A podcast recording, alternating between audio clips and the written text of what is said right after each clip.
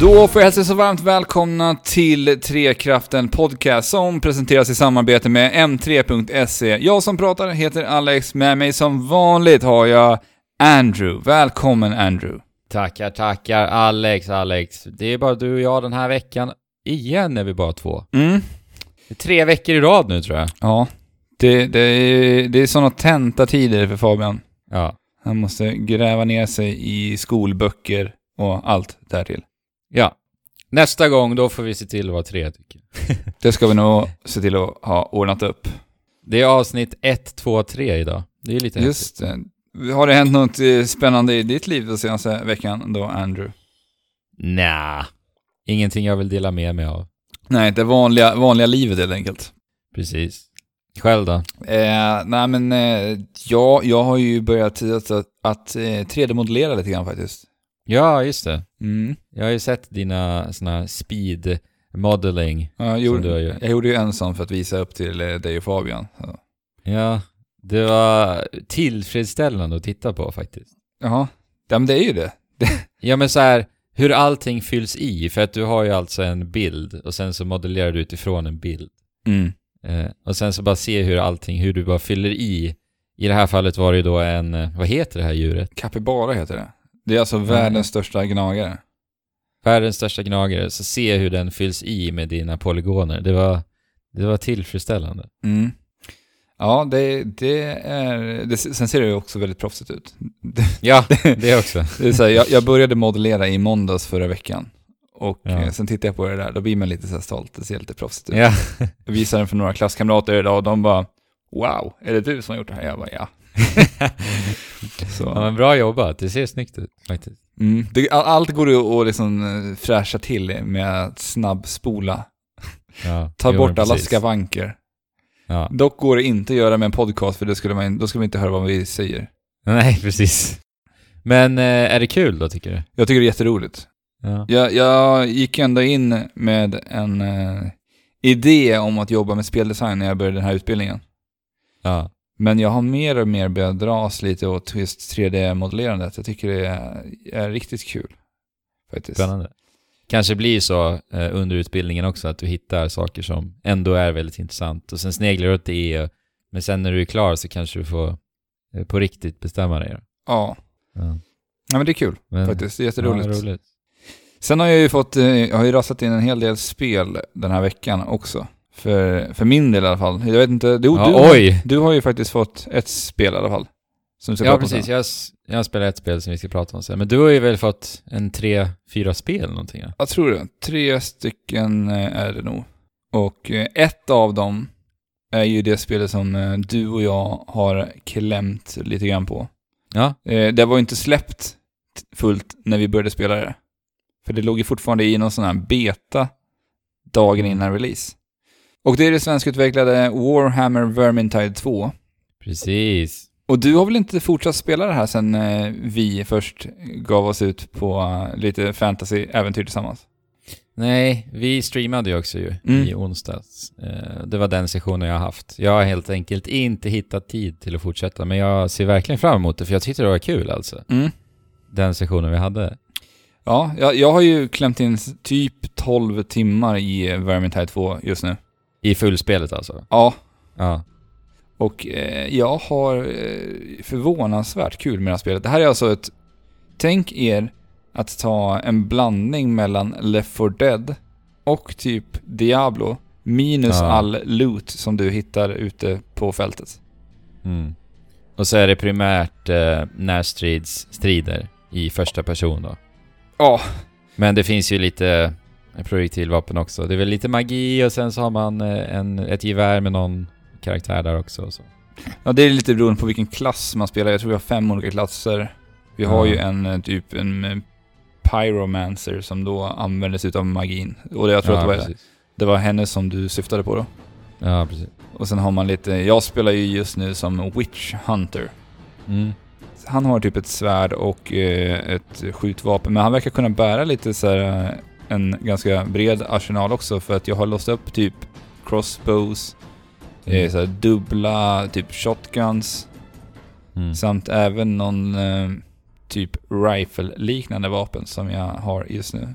Så jag, jag har inte riktigt fått hum på om alla de här olika range-vapnen funkar till alla klasser. Utan det, det får vi återkomma Ja, till när jag okej. spelar lite mera. Eh, Okej.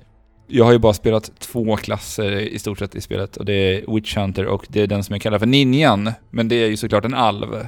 Men eftersom att Ja. jag inte är så fantasy-van så kallar jag ju ninjor för, eller alver för ninjor.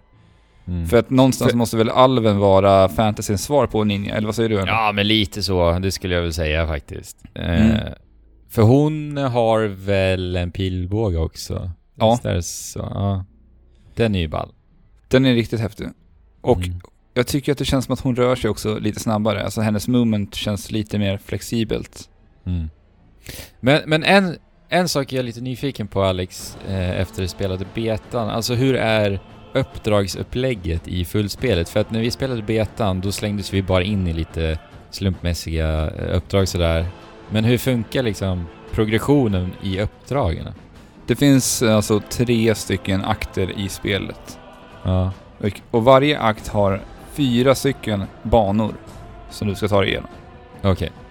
Och eh, du måste ju såklart klara dem i en förbestämd ordning för att kunna låsa upp då nästa del i akten. Precis.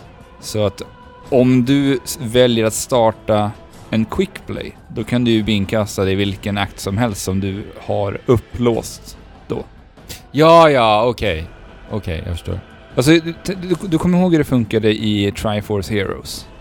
Ja, precis. Upplägget, att eh, för att kunna spela det i rätt, rätt följd så blir du nästan tvungen att ha ett fullt lag med dig för att kunna gå Ja. igenom det i den kronologiska ordningen. Mm. Ja, precis. Men eh, jag har ju kört quick play mestadels nu på slutet. Jag satt ju och streamade lite igår Ja. och eh, då började jag bara inkasta i så här random olika uppdrag.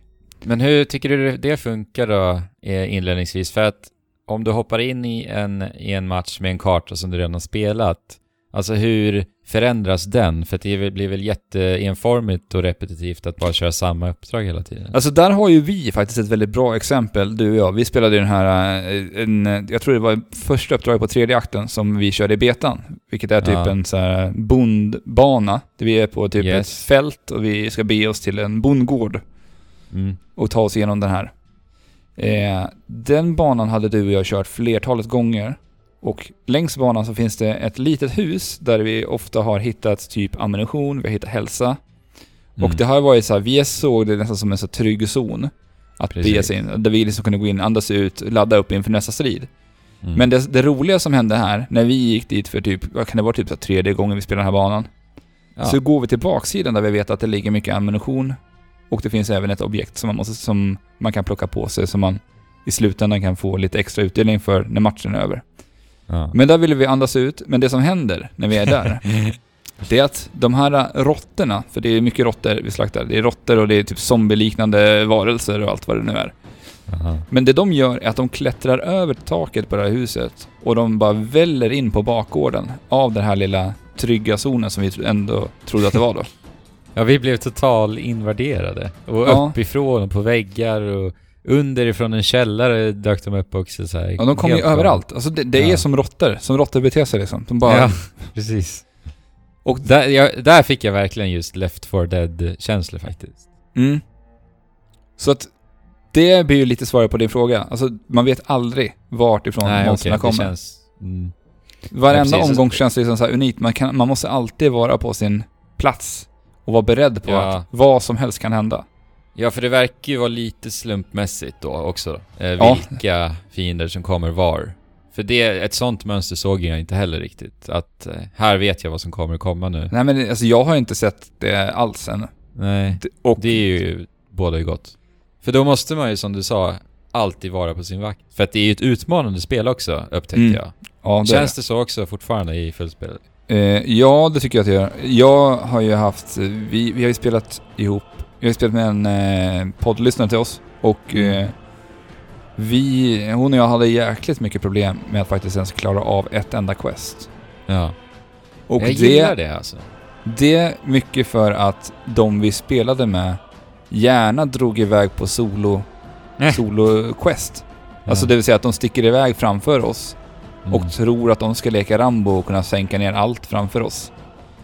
Ja, det märkte man ju ganska snabbt att det absolut inte funkar.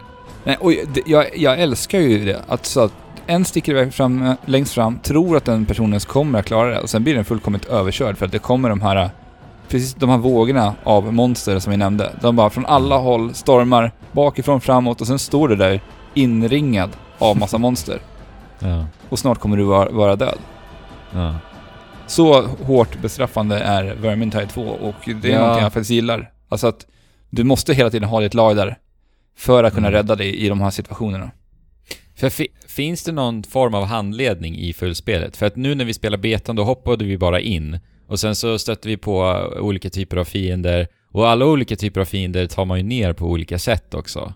Mm. Och det gjorde ju att det blev extra, en extra spänning så att säga, när man upptäckte en ny fiende. För då var man, ju tvungen att hitta den, den svaga punkten på den här fienden och se Syft- hur man ska ta ner den och så. Du syftar på de här minibossarna som finns eh, längs banan va? Ja, dels de och även eh, de här eh, lite större råttorna som har rustning på sig. Ja, för just de, det.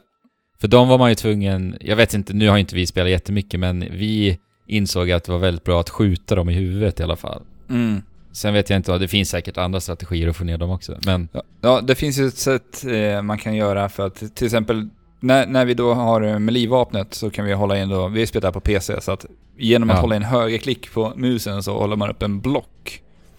Trycker Mm. du då på slagknapp, vilket är på vänster musknapp, så gör det som en counter, vilket gör att du typ såhär, du blockar och sen så bara puttar du bort motståndaren.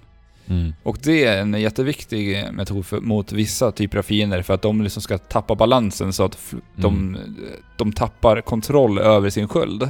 ja. Och, då ger det en öppning för att bara gå in med dödsstöten rakt i huvudet på dem. och det är så skönt att få in det Alex. Mm. Åh. Det är För det, det, alltså oj vad de har lyckats bra med striderna. Alltså känslan i striderna. Ja, alltså, det är så jäkla bra gjort. Ja, jag tycker att, och ju mer jag spelar desto mer blir jag ett med hur, kontro- hur karaktären spelas. Mm. Vi har ju också så här en, en dodge-funktion Mm. Vilket när du rör dig i siles och trycker på space så gör det som en liten dash åt sidan. Som också blir en så här väldigt viktig manöver att bemästra. Till exempel när det kommer en, sån här, en av de här större, lite mer kraftfullare monstren som liksom svingar svärdet ovanför huvudet. Och hinner du läsa av den animationen, Mm. dasha runt den, bara typ 10 grader typ. För att sen gå in och bara drämma till den ordentligt. Ja, för det handlar ju mycket om att just beräkna sina slag också. Mm. För att eh, man kan ju också ladda upp ett så här ännu tyngre slag. Ja. Och ju, de blir ju verkligen att just beräkna när det ska landa och sådär. Och avståndet mellan fienden. Mm. Och det är så himla tillfredsställande att få in det. Och sen responsen med ljudeffekterna när man, man får när man träffar. Det är, alltså de har gjort ett jättebra jobb med det. Ja, jag är jätteimponerad över det här spelet. Jag, eh, det har gått... Träffat högt över förväntningarna jag hade faktiskt. Ja. Jag ser jättemycket fram emot att hoppa in i det på riktigt. Mm. Det kommer ju att streamas eh, mera Vermintide 2 här på onsdag, kan vi säga redan nu när vi ändå pratar om spelet. Ja, ikväll kör Ja. vi. Just det, ikväll är det Ja. Eh, Men jag tänkte, jag tänkte bara en grej, när jag pratade om handledningen där eh, och om spelet på något sätt lär dig hur man ska ta ner dessa fiender. Är det så i spelet? Eller Alltså- är det upp till spelaren att ta Ja, reda på det? du får ju ta reda på det själv. Alltså Ja. det är ju... Så är det ju. Du Ja, måste ju ju- möta de här farorna för att liksom lära dig utav dem. Underbart. Och det är precis som jag nämnde lite förbifarten, minibossar som finns utplacerade. Det kan vara Mm. typ som en stor så här muterad råtta. Mm. Så typ trollråtta, monster. Mm. Eh, den fungerar på ett sätt. Den kanske har en svag punkt. Mm. Alla de här olika minibossarna har svaga punkter som du sen måste lära dig. Hur ska du ta ner dem på bästa sätt? För de här minibossarna är hemska att möta. Ja. Och det spelar ingen roll om du är fyra stycken, för det kommer fortfarande ge dig en tuff match. Mm. Ovanpå detta så kommer det fortfarande storma in massvis utav små snusk, som jag kallar det. Ja. Små snusk i spel är alltså Ja. det här uh, creeps. Som, Ja, bara, precis. som man bara ska plöja ner. ja. Vifta bort med svärden liksom. Ja. Det påminner väl mycket om Left 4 Dead på det sättet också att till exempel då den här muterade råttan du pratar om nu, minibossen, Mm. Att, du, att de har en väldigt distinkt eh, design så att säga, så att när man ser den så kan man direkt med kommunikation bara nu kommer den här så att hela Mm. laget är med på det.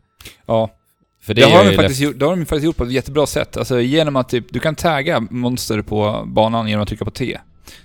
Aha. Och eh, Okej. det, en, en annan sak som jag tycker är så fantastiskt med, med Vermintide 2, det är hur karaktärerna i spelet pratar med varandra hela tiden. Det kan vara så här, Mm. att när min karaktär ser en potion, och säger de oh, a potion over here, och så pratar de med varandra, så kan någon annan ge respons på det. Eller hur? Jag, jag reagerade också på det i betan faktiskt. Det tyckte jag var jättehärligt. Det känns så här, även fast jag sitter och spelar själv med några som jag inte kommunicerar med över nätet, så känns det ändå Ja. som att karaktärerna i sig kommunicerar med varandra beroende på vad de gör på spelplanen. Ja, verkligen. Och det är likadant som man spottar en, eh, en miniboss, då kommer han säga någonting, en kommentar om det här monstret och säga att ah, den här karaktären finns här. Eller Mm. ser jag en potion, kan jag spotta den så kan andra se liksom att det här finns en potion. Mm. Ja, grymt kooperativt spel. Mer sånt här. Ja, alltså jag har ju länge suktat efter ett intressant eh, co-op-spel utöver Ja. Monster Hunter som vi har spelat eh, mängder utav timmar av redan. Ja, verkligen. Ja, mycket co-op nu ändå. Eh, A Way Out eh, ligger Ja. runt hörnet också. Det finns en annan sak jag bara måste nämna, så här, systemet hur man levlar upp lootboxes, hur loot-systemet funkar i Vermintide 2. För jag tycker Sa att, du lootboxes? Ja. Oj. Jag kan, säga att jag, jag kan börja med att säga att jag har inte sett något spår av mikrotransaktioner i spelet ännu. Ugh, tur. Det var det jag var rädd för. Ja, nej jag har faktiskt inte gjort det ännu, så att vi Nej, får okej. hoppas att det inte finns där. Nej, ja, Men, eh. Jag sa ju att vi, vi hittar ju ingen loot längs eh, spelets gång, på, alltså Nej. på spelplanen. Nej. Och det tycker jag är jätteskönt. Ja, jag håller med dig. Slippa gå runt och plocka upp massa loot och liksom hålla koll på i den här röran när det ramlar in snuskmonster hela tiden. Ja. Det, jag skulle bara, det, det blir ännu mer stress ovanpå det här för att det är ett stressigt och intensivt spel. Alltså jag var ju helt... Jag blev helt matt ibland av Ja. vissa omgångar i det här spelet. ja. Jag menar den, Jag menar- gången, den matchen vi hade i beta när du och jag stod ensamma kvar våra två Mm. kamrater var nere. Alltså Ja. vi fick ju kämpa ordentligt och verkligen hålla så här, verkligen köra den här rygg mot rygg-metoden när vi fick hålla ja, åt alla håll. verkligen. Verkligen, och det var så jäkla intensivt hela vägen. Mm. Ända tills vi till slut lyckades fri, frigöra våra eh, kompanjoner. För att det är ett system som jag gillar också, att när du dör så dör du inte i Vermintide. Utan när du dör så blir du fraktad till typ ett litet fängelse, inte fängelsehåla, men typ en fängelseplats där de liksom fängslar dig. Och det är alltid lite längre fram på kartan. Är det så också i full Ja, spelet? det är jag? Ja. Och sen så kan eh, de kompanjonerna som är vid liv då, eller inte fångade helt enkelt, ni kan tillsammans då försöka rädda personen, eller personerna som är fångade. Och det lyckades du och jag med Alex till slut. Mm. Och det, Ja, var, det var- alltså det var ju fantastiskt. det var en mäktig känsla ändå, för det var, Ja. här, det, var en, det var en hård kamp också. Det var ju det. Det var en, ja, det var sjukt hård kamp och det var ju en ganska lång väg ändå. Från Mm. där vi var till platsen där de var fångade. Mm. Så det var ju så förlösande när vi till slut lyckades. Och sen så klarade vi av uppdraget till slut också. Ja. Det var... Jag blir så pepp, alltså jag blir skitpeppad nu Alex på att spela det här. Ja, det, det är skitkul verkligen. Jag har haft Ja. superkul med det här spelet. För det, Men- det är bara släppt till PC än så länge va? Eh, det kanske stämmer. Jag har faktiskt ingen Ja. koll på det. Jag, Det- För jag läste någon tweet att någon önskade att det kom till konsol nämligen, så jag tror att det är bara PC. Men eh, jag sa ju det att eh, det här loot-systemet hur det funkar. När vi väl klarat Ja, en bana så funkar systemet så att om du spelar i eh, quick play till exempel så ger det dig en buff som gör att du Mm. levlar upp. Okej, vi tar om där. Vi ska, Ja. slutscenen handlar om att du ska levla upp en lootbox. Okej. Kan när, du göra när du har klarat ett uppdrag, helt Ja. enkelt. Och det kan du göra på flera sätt. Det finns på banan tre stycken tomes, som är böcker som du ska ta, ta, dig, ta med dig och Ja. släpa de här genom hela banan. Mm. Får du med dig alla de här tre så kommer det ge dig en bra, bra level till den här lootboxen som du sen samlar. Problemet är Precis. att du kan inte bära en eh, tome och en potion samtidigt. En health potion. Okej. Så att det blir alltid lite så här risk and reward-tänk. Ska jag släpa Ah. med den här boken? Eller ska jag ta min potion? För jag har ganska taskigt med liv. Eller jag vet att det kommer Ah. komma en tuff strid där borta. Just det. Sen har vi också två andra böcker som heter Grimoires. Och det de böckerna gör, det är att de... Jag tror att de halverar ditt liv med en bok, så halverar de ditt liv. Men kan du passa en bok till en kompis? Om, säg att du håller en bok, jag håller inte en bok och jag har en potion. Men du behöver liv. Kan du passa boken till mig och jag ger dig livet? Uh, det har jag inte riktigt testat än, det får vi kolla sen. För att Ja, jag vet att du kan passa potions till varandra. Du kan eh, högerklicka när du har en potion equippad, så kan du lämna den till din kamrat. Ja. Så det är möjligt att det går att göra det med de här böckerna också. Jag kan För det handlar, mig att... det handlar jättemycket om liksom, kommunikation hela tiden. Alltså bara Mm. den grejen att vi hela tiden över våra, när vi spelar, så har vi full liksom överblick på vad alla kamrater har i ditt lag. Ja, så, så du ser liksom, ja ah, okej, Andrew han har en potion på sig. Mm. Eller Andrew han har boken men han har jäkligt dåligt med liv, jag kan hjälpa honom nu. Jag kan heala honom. Ja, jag gillar det. Och att det är inte många potions ute på kartan heller upplevde jag. Så Nej, det är att få en- Ja, så att få en potion, det var ju så här: yes, äntligen hittar vi ett liv. Och sen så tittar man, vem behöver det här mest i laget och så. Mm. Så som du säger, verkligen kommunikation hela tiden. Men sen har vi de här Grimoiresen som halverar livet i andra böcker, men de ger också Ja. ännu mer utdelning i slut, slutskärmen av banan. Mm. Så de finns det två stycken utav. Och det var ju den som jag bad dig gå upp och hämta på ett tak en gång. Och sen så... Just det. ja, just det. som du råkade tappa ut. Ja. Eh, men de är, de är ännu mer risk att ta eftersom att eh, du halverar ju ditt liv. Du kommer bli tvungen att prestera riktigt, riktigt bra om du ska kunna ta dig igenom banan. Mm. Och sen finns det glada råttor ute som går och släpar med sig en stor säck. Och eh, det gillar man ju. Figurer som bär på säckar, för då vet man ju att i säcken finns det ju säkert någonting spännande. Ja, är jultomten. Ja, så att eh, tar du ner den här råttan så har den chans att droppa lite goda föremål som typ ammunition, eh, hälsa, men också finns det något som heter Die Dice som är guld, eh, guldfärgade tärningar. Och Okej. de finns det två stycken av på banan och det, de här råttorna brukar droppa de här. Så Mm. det är ytterligare en grej som kan levla upp den här lootboxen. Så att man vill ta sig igenom de här banorna. När man väl Mm. börjar grinda det här spelet så vill du ta igenom banorna med så mycket föremål som möjligt på dig. Ja, okej. För att maximera din lootbox som du kan sen i din lobby öppna i lugn och ro och bara njuta av tillfredsställelsen av att liksom låsa upp det där nästa bågen eller det där nästa feta Mm. svärdet. Ja, gött. För, men sen är det väl lite så här crafting och sånt utöver det också va? I Ja. hubbvärlden. Det har inte jag riktigt kommit till än, för jag vet att man kan typ smälta ner vissa delar och sen så Ja. få bättre grejer hit och dit. Vi kan väl då, alltså vi pratar ju en hel del om det här nu men Ja, vi återkommer väl nästa ja, vecka vi gör det. också. Vi, vi Ja. spelar mera, så kommer vi mera, inf- eh, mera, eh, Warhammer. mer, mera Warhammer Vermintide i framtiden. Så bara. Yes, och sen, yes. sen är stream ikväll, så typ bara, bara haka på. På tal om co-op i spel Alex, Ja. så har jag spelat ett, eh, faktiskt ett co-op-spel också. Mm. Och det är Kirby Star Allies. Okej. Gå från eh, skräckinjagande råttor och Och lemlästande och... ja, råa atmosfären i Vermintide till gulliga eh, puff rosa bollen Kirby. Mm. Eh, men det är det här spelet jag har spenderat min speltid med den senaste veckan. Kirbys nya äventyr. Jag har kastat hjärtan på fiender för att tvinga dem att bli min vän. De- den förmågan skulle jag vilja ha. Tänk om man kunde göra det Alex. Ja, då skulle du ha mycket vänner. Man kanske, det kanske är svårt att bli av med dem i och för sig också då. Ja. Eh, Vad jobbigt. Det vet jag inte. Ja, det hade varit i och för Det sig kanske lite- skulle resultera i att du blir tvungen att eh, fixa en, eh, en ny identitet, byta telefonnummer och fly landet. Ja, det kanske hade gått så illa. Oj, För att alla skulle vara efter dig. jag kanske inte vill ha den här förmågan. Nej. Men Alex, du spelade Triple Deluxe Kirby. Visst var det så? Eh, det är det till 3DS, eller hur? Ja. Ja, det gjorde jag. Det är väl det enda du har spelat? Ja, också? jag har spelat ett Kirby-spel. Ja, det är Och samma det- för mig. Mm. Men du spelade det här robotspelet, vad heter det? Robobotti eller? Robobots? Ja. Kirby Planet Robobot. Ja. Precis. Eh, för att det här spelet, Star Allies, det är ju ett eh, traditionellt Kirby-spel. 2D-plattformande. Det finns en hel drös olika fiender med olika förmågor. Och med Kirby så suger vi in dem här i magen och så kopierar vi deras förmågor. Och delvis deras utseende också då. Eh, men gimmicken i Star Allies, det är just det här, eh, som jag sa, att vi kastar hjärtan på våra fiender och sen så blir de en del av, di- av ditt gäng. Så man skapar ett litet gäng på ett sätt. Så man kan ha upp till tre fiender då som blir din vän eh, med dig under äventyret. Har inte Kirby alltid haft, eh, eller på senare år, alltid haft någon speciell gimmick som de har, gör sina spel på? Jo, det känns ju som en sån serie generellt. De, där det, de testar lite nya grejer med... ja.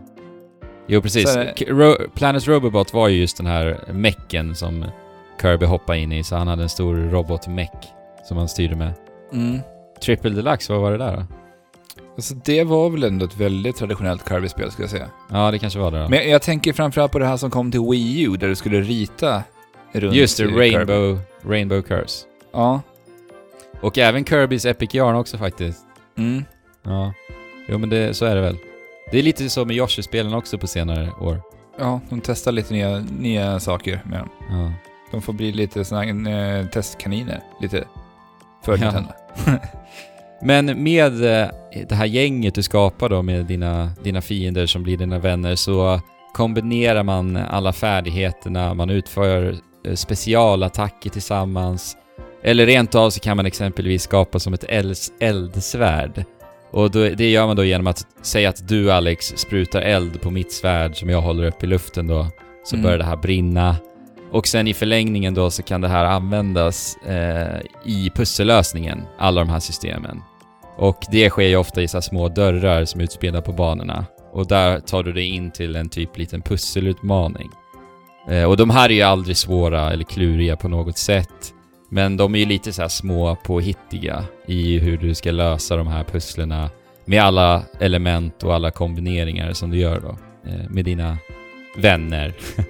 och jag gillar faktiskt det här, för att också elementen generellt har en ganska stor roll.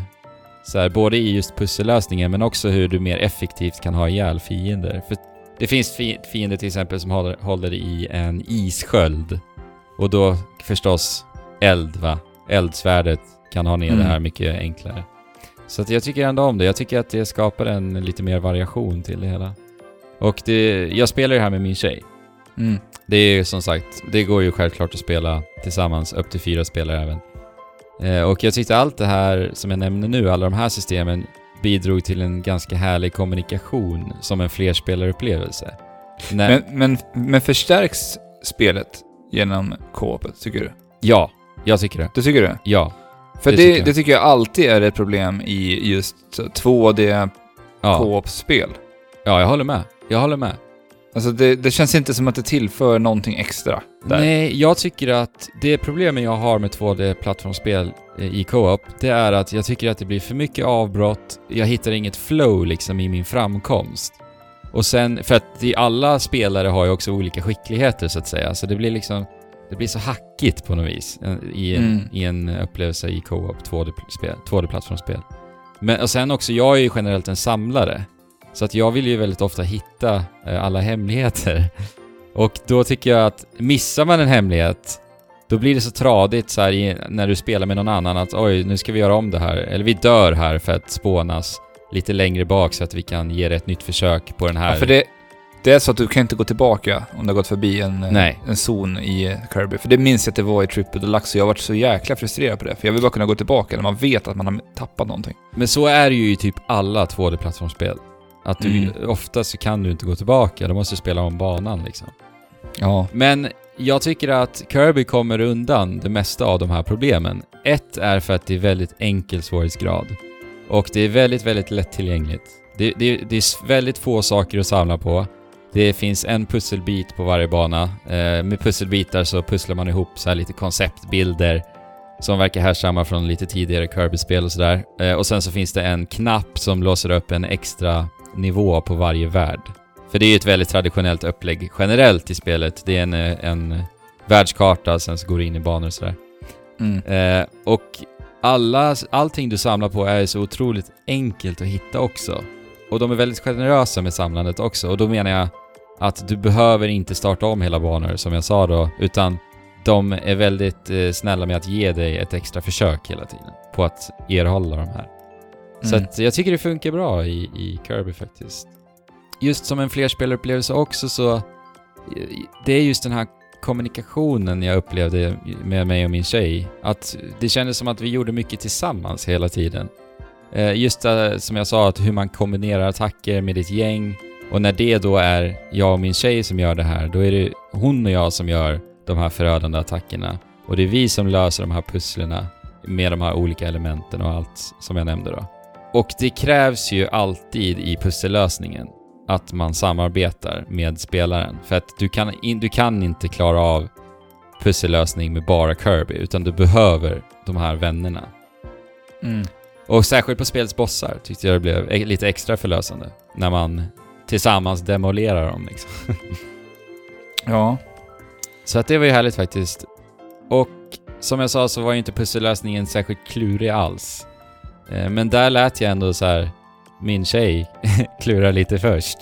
För att du ser mönstret direkt. Ja, jag är så van spelare liksom. Ja, men alltså Kirby är ju ett sånt här spel. Är man en van spelare så ser man ju typ mönstret direkt i lösningarna. Ja, ja verkligen. Ett tips till alla som vill spela det här är att gå in i inställningarna och stänga av tipsen.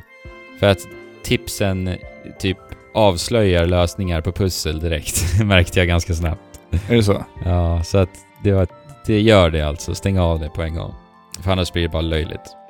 Eh, men spelet har ju marknadsförts väldigt hårt som en flerspelare-upplevelse också. Eh, så att jag tycker att det är ju där... Det är ju så det ska upplevas huvudsakligen. Kan man spela mer än två stycken? Ja, upp till fyra.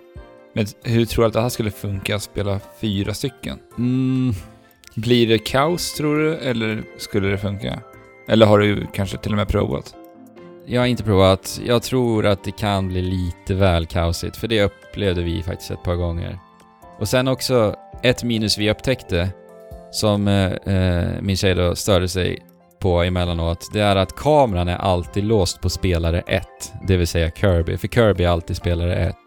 Mm. Så att när de andra rör sig utanför bild då, då teleporteras de automatiskt till Kirby. Utan någon liksom upplysning att det händer, utan det var bara direkt så dras hon till mig istället.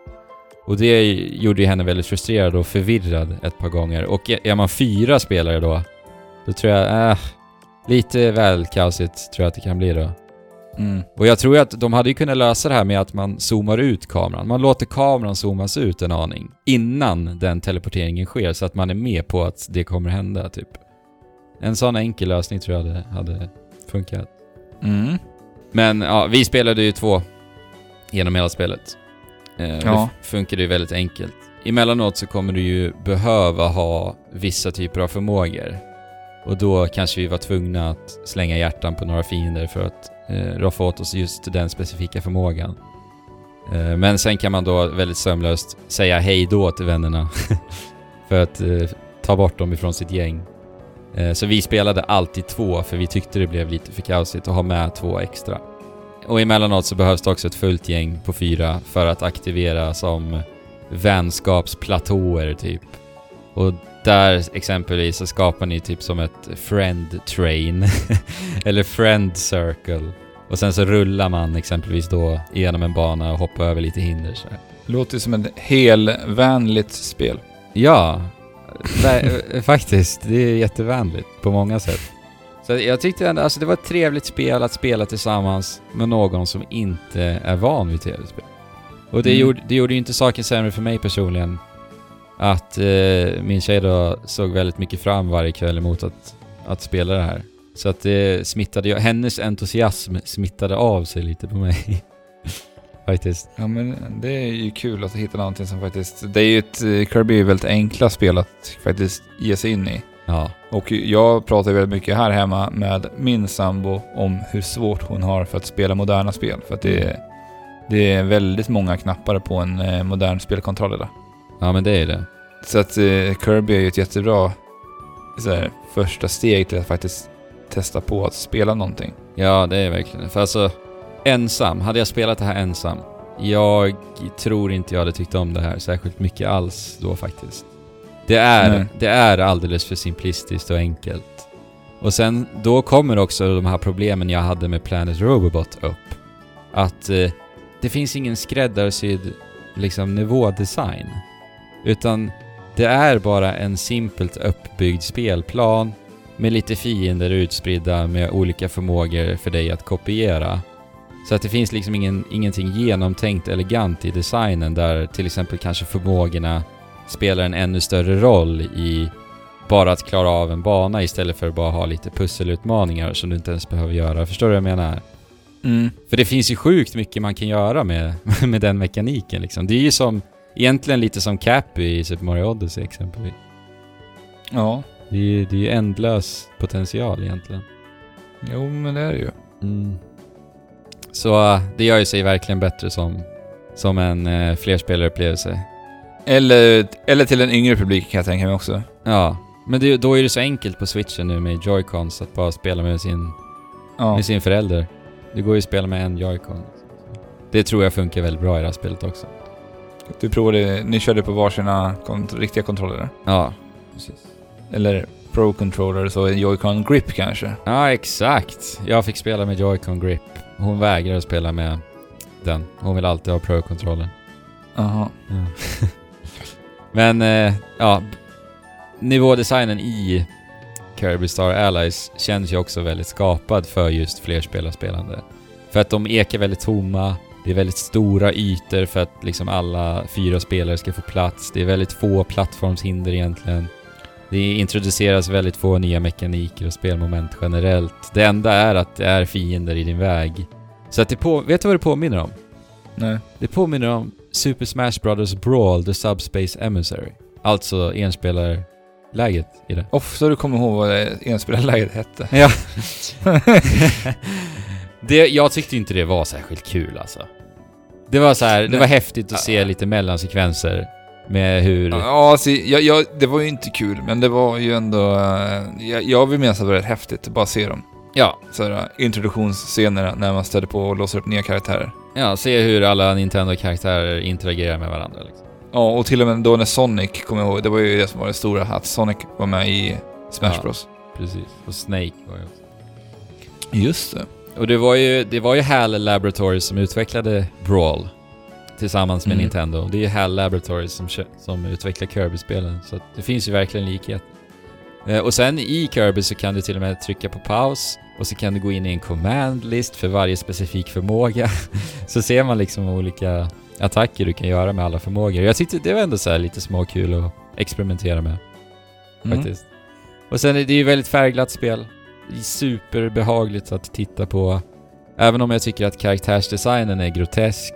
Förutom Kirby. Kirby tycker jag är gullig, men Och det är, jag gillar ju några karaktärer från Kirby och det är väl framförallt de här tre stora. Kirby, Meta Knight och eh, King DDD som jag Ja. tycker är en riktigt charmig figur. jo, Meta Knight gillar jag också designen på. Men eh, Ja. alla andra fiender är bara så här. "Ugh, jag gillar inte alls. ja, de är så platta och eh, generiska. Ja. De är tråkiga tycker jag. Precis, det är typ bollar och sen smäll på lite ögon. Nu är ju visserligen Kirby det också, men... Men Kirby har ju blivit någonting annat. Han har ja, Kirby har varit med oss så länge. precis. Och sen, det- sen är han så uttrycksfull med hur han suger in sina fiender i magen och allt. Ja. Eh, Men det är väldigt, väldigt varierade och supervackra biomer. Det känns så här, jag vill bara hoppa in och gosa i den här världen för det är så jäkla fint hela tiden. Och, och det, världskartan, jag berättade ju att det är en väldigt traditionell världskarta och sen går man in i banor och så. Den är så jäkla snygg. Alltså presentationen och användargränssnittet och allt är jätte, jättesnyggt alltså. Vad härligt. Du kollade väl på Nintendo Directen som var här i veckan? Japp. Ja, då visades ju Kirby Star Allies lite i förbifarten. Mm. Och då man, fick man ju reda på att man kunde ha med sig de du nämnde Alex. King Dedede och Meta Knight. Ja, vad är, det var det de skulle... Jag kommer ihåg att de visade upp det där. Som, det skulle komma som D, DLC, eller Ja. var det... Det finns nu i spelet och då kan du ha Mm. med dig tre karaktärer. Men sen så skulle det komma en DLC där du kan ha med dig ytterligare eh, några nya Okej. karaktärer. För att det, då går man till ett litet palats på världskartan och sen så kan du då välja mellan tre som du kan ha med dig i gänget. Det var lite tråkigt dock för jag spelade ju med min tjej. Som sagt, jag vet inte hur många gånger jag har sagt det men nu vart det en extra gång. Mm. Det var att jag kunde inte spela som de här, utan det är bara upp till spelare 2, 3 och 4 att spela med just de här som man låser upp i det här palatset då. För, för spelare 1 spelar alltid Kirby. Så det är väl lite Okej. tråkigt. Jag vill ju gärna prova Meta Knight också.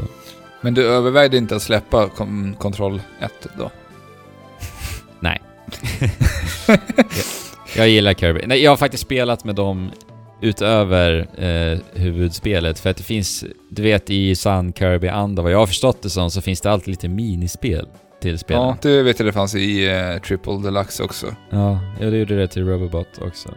Och där har jag fått chansen att prova på Meta Knight och DDD och alla. Mm. Eh, för att minispelen i det här är typ ett eh, väldigt kompakt storyläge där du kan välja en av alla fiender och alla karaktärer i spelet. Sen kan du spela igenom en liten minivariant av hela storyn typ. Den tog kanske en och en halv timme att klara av. Den kompakta varianten. Okej. Och sen så finns det ett boss rush-läge som faktiskt var ganska kul och lite småutmanande. Som jag klarade av svåraste svårighetsgraden av idag faktiskt. Sen finns det ett minispel där du ska... Vad säger man? Hugga av träd? Hacka träd? Med yxa? Hugga, Hugga. träd. Hugga Eller träd? vad-. Ja. Ja, du, ni förstår vad jag menar. Ja. Och akta sig för lite larver och allt vad det är. Och sen så är det ett där man ska eh, likt baseball-spelande slå på en komet istället för en boll. Och den som kommer längst vinner. Vä- väldigt simpla. Ja. Man kan förstås använda joyconen om man vill för att svinga eller hugga också. Och. Med rörelsekänslighet. Men det låter lite som de minispelarna som fanns i eh, Triple Deluxe också. Ja. Det var väl också väldigt små... Så här, det känns som en lite så här bara ge- erbjuda någonting lite extra. Ja, väldigt så här minimalistiska små minispel. Så Typ Mario Party minispel. Ja, Lite så. Eh, jag provade på de här en gång. Jag kommer aldrig någonsin prova dem igen. För de var så här, nej. ja. Supersimpla. Men eh, ja, Kirby Star Allies laddningsskärmar dyker upp en hel del också under till och med banornas gång som var lite så här. Jag bara förstår inte riktigt varför de gör det. Så, säg att du går in i en dörr för att komma till nästa del av banan. Så är det alltid en liten laddningsskärm på typ 4-5 sekunder. Litet, litet störningsmoment och sen så rullar det i så- 30 bilder ute per sekund. Mhm. Vilket är lite förvånande. När vi vet att typ alla Nintendo-spel rullar i 60. Jo. Och särskilt när det är 2D-plattformsspel också. Ja, och grafiskt sett är det ju inte något mastodontspel. Nej, alltså inte tekniskt. Nej. För att jag tycker ju, alltså Super Mario Odyssey till exempel är ju både snyggare tekniskt och det rullar i dubbelt så många bilder ut. så jag, Mm. jag förstår inte det. det. Det finns liksom ingen anledning. Det får faktiskt hela spelet att kännas lite som ett slentrianprojekt på grund av det faktiskt. För det är så här, varför gör ni inte det? Tyvärr har jag den bilden av Kirby, alla Kirby-spel egentligen. Det Ja, känns alltid som en så här bara utfyllnadsspel ja. och att inte Kirby får den kärleken Kirby faktiskt skulle förtjäna.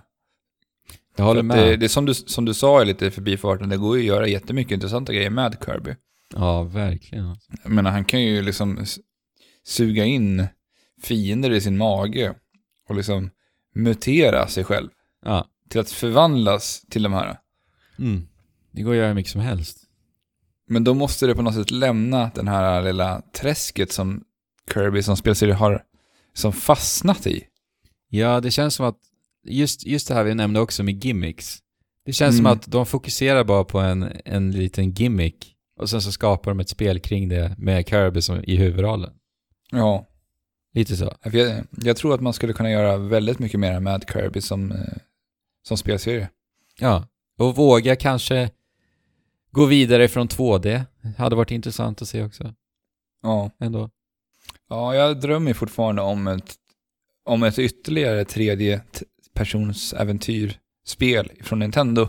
Mm, jo, precis. Som inte är Mario. Liksom. Mm. Ja. Eller som inte är Zelda. Lite mer äventyr i någonting annat. Ja, alltså mm. det, de har ju flera universum som skulle kunna göra det på intressanta sätt. Ja, Kirby är ju en utav dem. Mm. Donkey Kong är en annan. Star Fox en annan. Jag menar, det finns mycket. Ja. Så länge de går tillbaka till ritbordet med karaktärsdesignen i Kirby då. Ja, eh, fienderna tänker du på då. Ja, precis. Exakt. Mm. En sak som också är så här, varför Nintendo, det är att det går bara att spela co-op lokalt. Det går inte att spela online. Jag förstår inte det. Alltså, varför inte bara ha den valmöjligheten? Ja, för det är ju Nintendo. Ja, och det är väl så vi förklarar det med. Det är Nintendo. Ja. Det hade varit så mycket enklare att rekommendera spelet då också. För att då kanske man hade kunnat hitta en kompis att spela med för att det kan ju vara lite småtradigt att eh, tillsammans samlas och spela igenom ett spel om man verkligen vill spela det tillsammans. Lokalt då menar jag. Mm. Alltså självklart är det inte det för alla, men det kan vara det. Och då hade det varit så enkel lösning. Bara, ja men spela online. Funkar lika bra det också. Men men, Kirby Star Allies, det var det Alex. Supermysigt, är gulligt, litet spel. Har du spelat tidigare Kirby-spel så kan jag väl tänka mig att det blir lite väl mycket av samma också. Jag har ju som sagt bara spelat ett spel tidigare. Så som flerspelarupplevelse så hade jag ändå, det var ändå mysigt och kul. Ja, Nintendo Switch är det ju. Eh, exklusivt. Släpps nu på Ja. fredag. Gör det. mm. så är ni sugna på lite mys eh, multiplayer tillsammans i mysiga soffan där hemma så kan ni eh, fundera Ja. I alla fall över Kirby Star Allies. Jag skulle rekommendera det starkt till och med till föräldrar som vill spela med sina barn. Eller som mig Mm. då. Vill spela med sin, eh, sin partner. Ja men toppen, toppen, toppen, toppen. Ska vi gå vidare då Alex till eh, lite nyheter? Jag tycker vi gör. Ha hej hopp och hopp.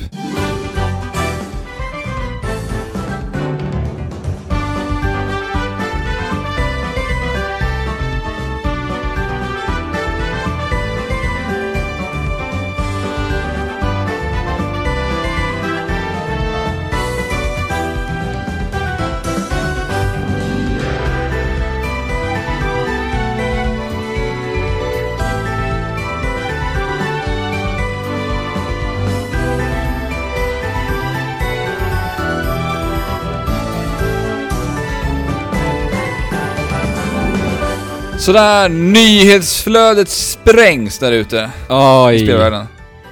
Alex. Det kanske, det kanske är lite att överdriva men eh, det har ju hänt saker den här veckan i alla fall. Ja, för oss, för oss så skulle jag säga att nu är det en explosion av nyheter alltså. Ja, alltså för att vara trekraftiga. För att vi har ju haft det väldigt tunt på nyhetsfronten de senaste veckorna. Ja, saker vi vill prata om. Vi kan ju säga att det är en liten smällare i alla fall. Eller en eh, Ja, raket kan det vara. Ja, raket. Lite större än inte smällare. en, det är ju inte en atombomb. Det är inte den skalan vi pratar om. Nej, nej, nej, nej. Det är det inte. Det blir ju snarare E3. E3 är väl årets atombomb i spel, spel, eh, Ja, spelvärldens nyhetsflöde. får hoppas på det alltså. Ja, Fortnite till mobiltelefoner. Vi börjar där. okej. Eh, Har du hört om det här? jag, jag har bara sett någon, eh, vet, det brukar komma upp massa i YouTube-flödet på en så här, det här, kolla in den här videon. Ja. Så har jag sett några glada YouTubers som har gjort några, så här, sitter och babblar framför kameran och pratar om Fortnite till mobiler. Ja. Mycket mer vet jag inte om det. Eh, är det släppt än? Nej, det kommer. Vet inte riktigt Okej. när, men eh, det jag tycker är intressant med det här är att det kommer att vara cross crossplay, alltså cross, vad säger man, cross-platform play eller crossplay? Okej, alltså till PC? Ja, till, till eh, allt förut, nej, till allt ja. Till PC, till Playstation 4, om jag inte missminner mig. Kanske att Playstation 4 inte var med nu, för de vill ju aldrig vara med på det. Nej, det, det är Men- risken. Det häftiga är att du kan alltså fortsätta din progression på mobiltelefonen och sen kan du komma hem och fortsätta på samma profil så att säga. Ja, jäklar. Ja, Det visste inte jag om. nej. Det här blir man ju väldigt glad över. Alltså Ja. vi, vi såg ju förra året Minecraft tog steget till att göra cross-platform mellan alla plattformar. Ja. Genialiskt drag. Oh ja. Det är kul att se andra spel anamma det här också. Mm. Och jag hoppas väl någonstans att det är hit spelvärlden är på väg att röra sig. Ja. Och att så stora, viktiga titlar som både Fortnite och Minecraft är i spelvärlden idag, ja. så betyder det här mycket. Ja, verkligen. På tal om det också. Det blev ju också nu i veckan eh, utannonserat att eh, Xbox och eh, Playstation, eller inte Playstation, Xbox och PC kommer att eh, få crossplay till Fortnite. Okej. Och, ja, det kommer få det nu. Och eh, då var det någon som tweetade till Phil Spencer, såg jag faktiskt, precis innan vi spelade in nu, att Mm. eh, hallå, vart, jag vill gärna ha eh, crossplay till mellan Playstation 4 och Xbox One. Och då svarade Phil Spencer, me too. Och sen så svarade Fortnite, we three. Så att det är Aha. verkligen bara Sony som sätter käpparna. Ja. Alltså, varför? Jag, ja, men det där har vi pratat om förut. Men det, Ja. är, det är verkligen sjukt att de fortsätter att vara så jäkla envisa. För att, åh, Ja, det är, det är jättetradigt alltså. Jag, jag går ju fortfarande och väntar nu på att här nu, vad är det, det är på onsdag nu där det hålls Monster Hunter-event. Ja, på onsdag. Där de ska berätta mer om Monster Hunter. Mm. Och jag som har klämt in 130 timmar och vill fortsätta ma- massor mer med Monster Hunter, jag är ju inte klar på långa vägar. Nej. Vill ju i höst när det kommer till PC kunna flytta över min karaktär till PC. Ja. Ja, ja, verkligen. Och jag vill kunna spela med alla våra vänner på Discord. Mm. Oavsett om de sitter på en Xbox eller Ja, om de det- sitter på en. PC. Alltså, särskilt när vi har Discorden nu, så börjar man, jag verkligen på riktigt se att det här är, faktiskt är lite av ett problem alltså. Mm. Att, vi har, att vi har så uppdelat spelcommunity. Ja. Men det är jättesynd om de här Monster Hunter-jägarna som vi har lyckats locka till Discord-kanalen som kommer in och säger att de spelar på Xbox One. Mm. Det är, Ja. det är lite sorgligt att se att ja, de verkligen. inte har någon att spela med då. Så att ja, man får hoppas att, att Sony till slut kan släppa på, på sin sköld alltså, för det är så löjligt att de håller på så Ja, ja det, är, det är det verkligen. Det är jättetråkigt. Men just också att det bara är dem. Det är inget annat företag. Inte ens Nintendo. Nej, det är märkligt faktiskt. Det är, vad ska man säga? Ja. Nintendo har ju som sagt redan hakat på det med Minecraft och med Rocket League, vad jag, vad jag Ja. vet. Jo, precis. Så, Exakt. ja. Ja, men häftigt med Fortnite till mobiltelefoner alltså. Frågan är, en annan sak som är intressant är att det här är ett spel som rullar i Unreal 3. Fyra är det väl? Unreal 4 är det till och med. Ja. Att de lyckas få det att rulla. Det ser väl rätt bra ut det här spelet av de videos jag har sett. Alltså det, det ser väl ut som Fortnite. Eller har de skalat ner det här mycket? Har du kollat mycket videos? Nej, jag har faktiskt inte kollat på videos. Så jag vet inte riktigt hur det kommer se ut. Men jag kan tänka mig Jag att måste det kommer. kika på det sen bara för att se hur det faktiskt rullar på mobiltelefonen. Det är Ja. rätt intressant. Det kommer nog se. Alltså, den grafiska stilen är ju väldigt generös på det sättet. Det är ju väldigt, Ja. väldigt minimalistiskt ändå. Jo, Texturerna jag är det, väldigt... det är ändå relativt stora världar som ska laddas Jo. in och det är mycket som ska hända på den här världen. Alltså det är mycket data inräknat i, det är mycket som händer bakom. Jo, det liksom, är det ju. Och, och, och allt byggande och sånt man gör i det spelet också är ju en del. Ja, det är, det är riktigt imponerande ändå. Ja, faktiskt. Men om det är någon som kan klara av det, då är det ju ändå Epic känns Ja. det som. Ja, som att de har byggt den här motorn själva så att de har väl stenkoll på vad de håller på vilka rattar de skruvar på, så att säga. Ja. Det skulle inte förvåna mig om vi får se en Switch-version i framtiden. Faktiskt. Nej, det är inte helt orimligt. Det skulle passa ändå ganska bra till Switch som plattform. Alltså Ja. rent, rent eh, så här, grafiskt med stilen och så. Känns som att det Precis. skulle funka fint. Det får vi nog se. Kanske E3, vi får se. Mm. Eh, på tal om Fortnite också, lite snabbt bara. Mm. Jag, jag såg också att eh, Fortnite håller på att öka och öka och öka i antal spelare. Och till och med stora, stora, stora streamers har gått ifrån PUBG nu till Fortnite. Och jag såg Oj. senast igår tror jag läste att det var två superstora streamers som nu har officiellt gått över liksom. Oj. Ja, Jag har inte hängt med alls i, i Fortnite-svängarna. Vi testade det en sväng förut, Ja, lite grann. precis. Jag, jag, vi borde faktiskt ta och testa mera Fortnite eh, någon Ja, gång framöver. Det Få borde lite mer vi. grepp om det här. Det borde vi. Och du har ju fortfarande uppdraget att faktiskt testa på lite mera Battle Royale-spel, så att det passar ju skitbra för oss att Ja. eventuellt ta Fortnite-stream någon gång framöver. Ja, precis. Eller, eller så kör vi en eh, Battle Royale-stream helt enkelt. Ja, så får man se vilket det blir. För då ska vi hoppas att kunna spela Hunt Showdown som vi pratade lite om förra veckan också. Ja, ja, det vill jag ju som sagt spela också. Mm. Ja, Hunt. Ja, kul. Yes. Eh, Nintendo Direct ägde rum i veckan. Jajebox. Det var nu i torsdags va? Jag gillar ju hur de utannonserar deras såna directs. Det är bara dagen innan liksom. Boom, imorgon så Ja. kör vi. Häng på. Mm. Jag tänkte så här, vi kan väl gå igenom eh, lite vad som visades. Och sen så stannar vi och diskuterar det vi känner att ja, men det här är kul att diskutera om. Mm. De började med en hel drös av 3DS-titlar. Nintendo, de visar här på Nintendo Direct nu att 3DS är inte död, vi kommer fortsätta utveckla 3DS-spel. Eh, lite så Ja. kändes det va? Ja, jag varit lite förvånad faktiskt över hur mycket spel som faktiskt är på gång. Ja. Fortfarande till 3DSen. ja. Det är ju inte jättekonstigt egentligen när man tänker på hur många, alltså hur stor den spelarbasen ändå är. Jag menar, de har ju sålt 70 miljoner 3DS och jag vet att i julas så sålde 3DS mer än vad det har gjort på flera, flera år under den månaden. Ja, sådär. nu, nu går ju en 3DS att få väldigt billigt dessutom. Ja, så det är inte... Jag förstår ju liksom varför de gör det. Helt Mm. klart. De började med att visa WarioWare Gold. Mm, det här missade jag faktiskt. Det, jag hoppade in i den eh, som visade, det är nästa tror jag. Okej. Ett nytt WarioWare-spel till 3DS släpps i augusti. Jag har ju lite, jag har ganska dålig erfarenhet av WarioWare-spelen. Jag har ju bara spelat hemma hos dig Alex. Jag tror det var på Wii. På Wii va? Ja. Och jag eh, tyckte det var hysteriskt roligt och jag gapskrattade och så jag blev typ rödsprängd i ansiktet. Ja, det är, jag har ju spelat både det till Wii, vad var det nu hette? Smooth Moves hette Ja, just det. Smooth Moves. Ja. det. Eh, som var, alltså det var ju bara helt knasigt. ja. Kan inte du förklara vad... Alltså Vad WarioWare är ju en spelsamling med mikrospel skulle man kunna säga.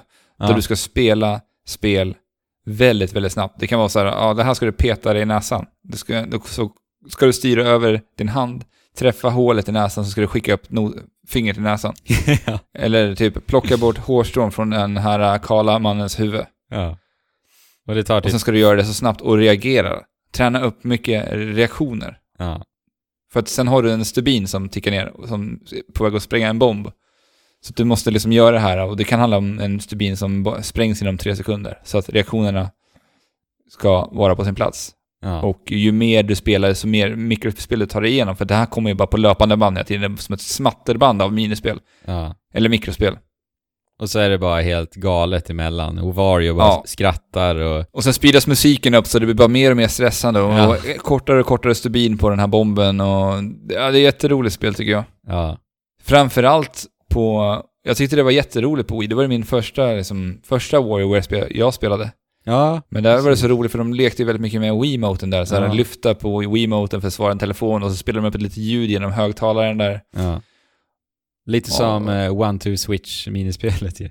Mm. Ja. Men WarioWare var ju ett bra mycket bättre spel än One to Switch. Ja, ja, oh ja. De, de borde gjort... De borde packat in One-Two-Switch i, som WarioWare istället alltså. Ja, det hade, det hade varit så mycket bättre. Ja, verkligen. Så att det, jag, jag är lite besviken över ändå att få se WarioWare till 3DS. Jag hade gärna hellre sett det på Switchen. Ja. Som ett så här, sällskapsspel. Ja. För att jag, jag har ju spelat också det här uh, WarioWare som kom till Game Boy Advance. Jag tror det fanns flera stycken där, jag kommer inte ihåg vad det här heter.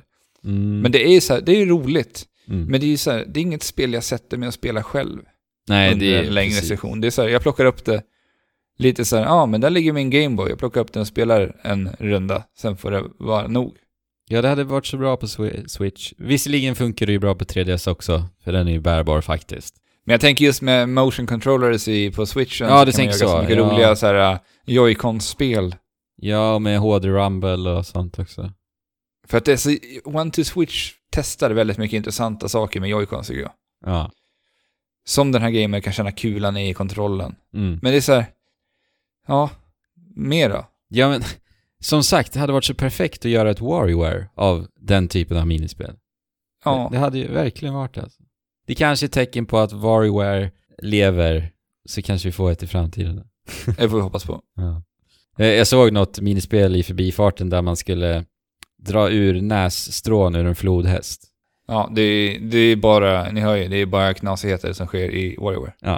Eh, sen visades Dylans Dead Heat Breakers till 3DS. Det släpps i maj. Det verkar vara ett nytt spel i Dylans eh, spelserie. Det är ju den här lilla indie-karaktären från Nintendo själva ju.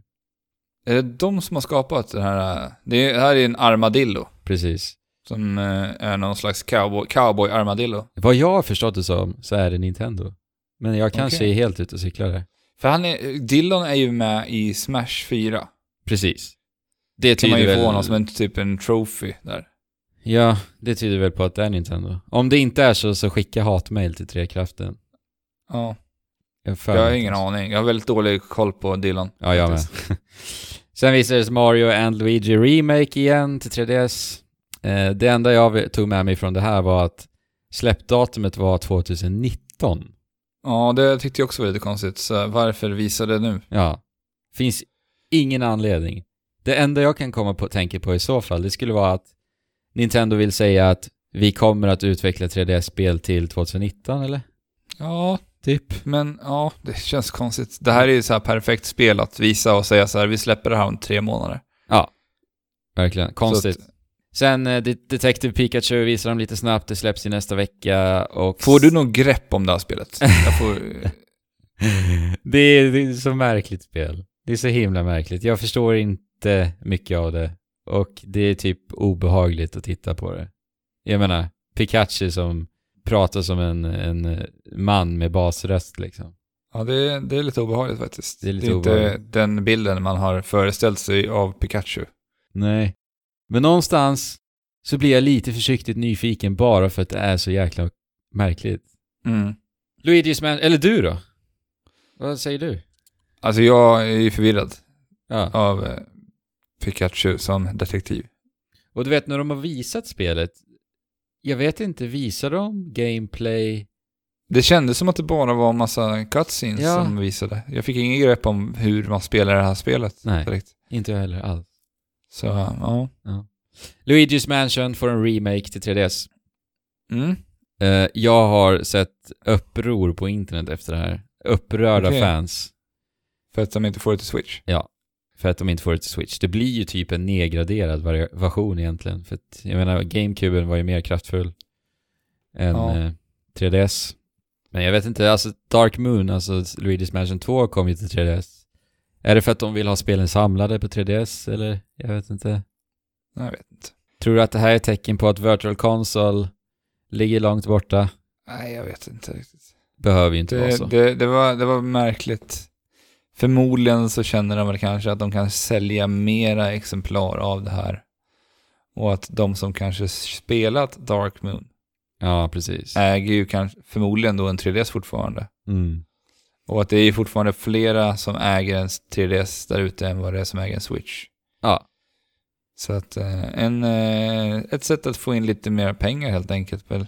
ja det precis. Det här lär ju bli deras lite stora 3DS-titel för året. En av dem. Sen får vi ju se om det kommer något mer. Men jag skulle tro att det här Mm. blir en av de stora 3DS-titlarna i år. För jag tänker också, alltså de upprörda fansen som jag ser, det är ändå nostalgiker, de som har spelat Luigi's Mansion. Det är väl klart att de vill ha ett nytt Luigi's Mansion i HD på Switch. Men jag menar, det finns ju också en yngre generation som inte ens har rört Luigi's Mansion.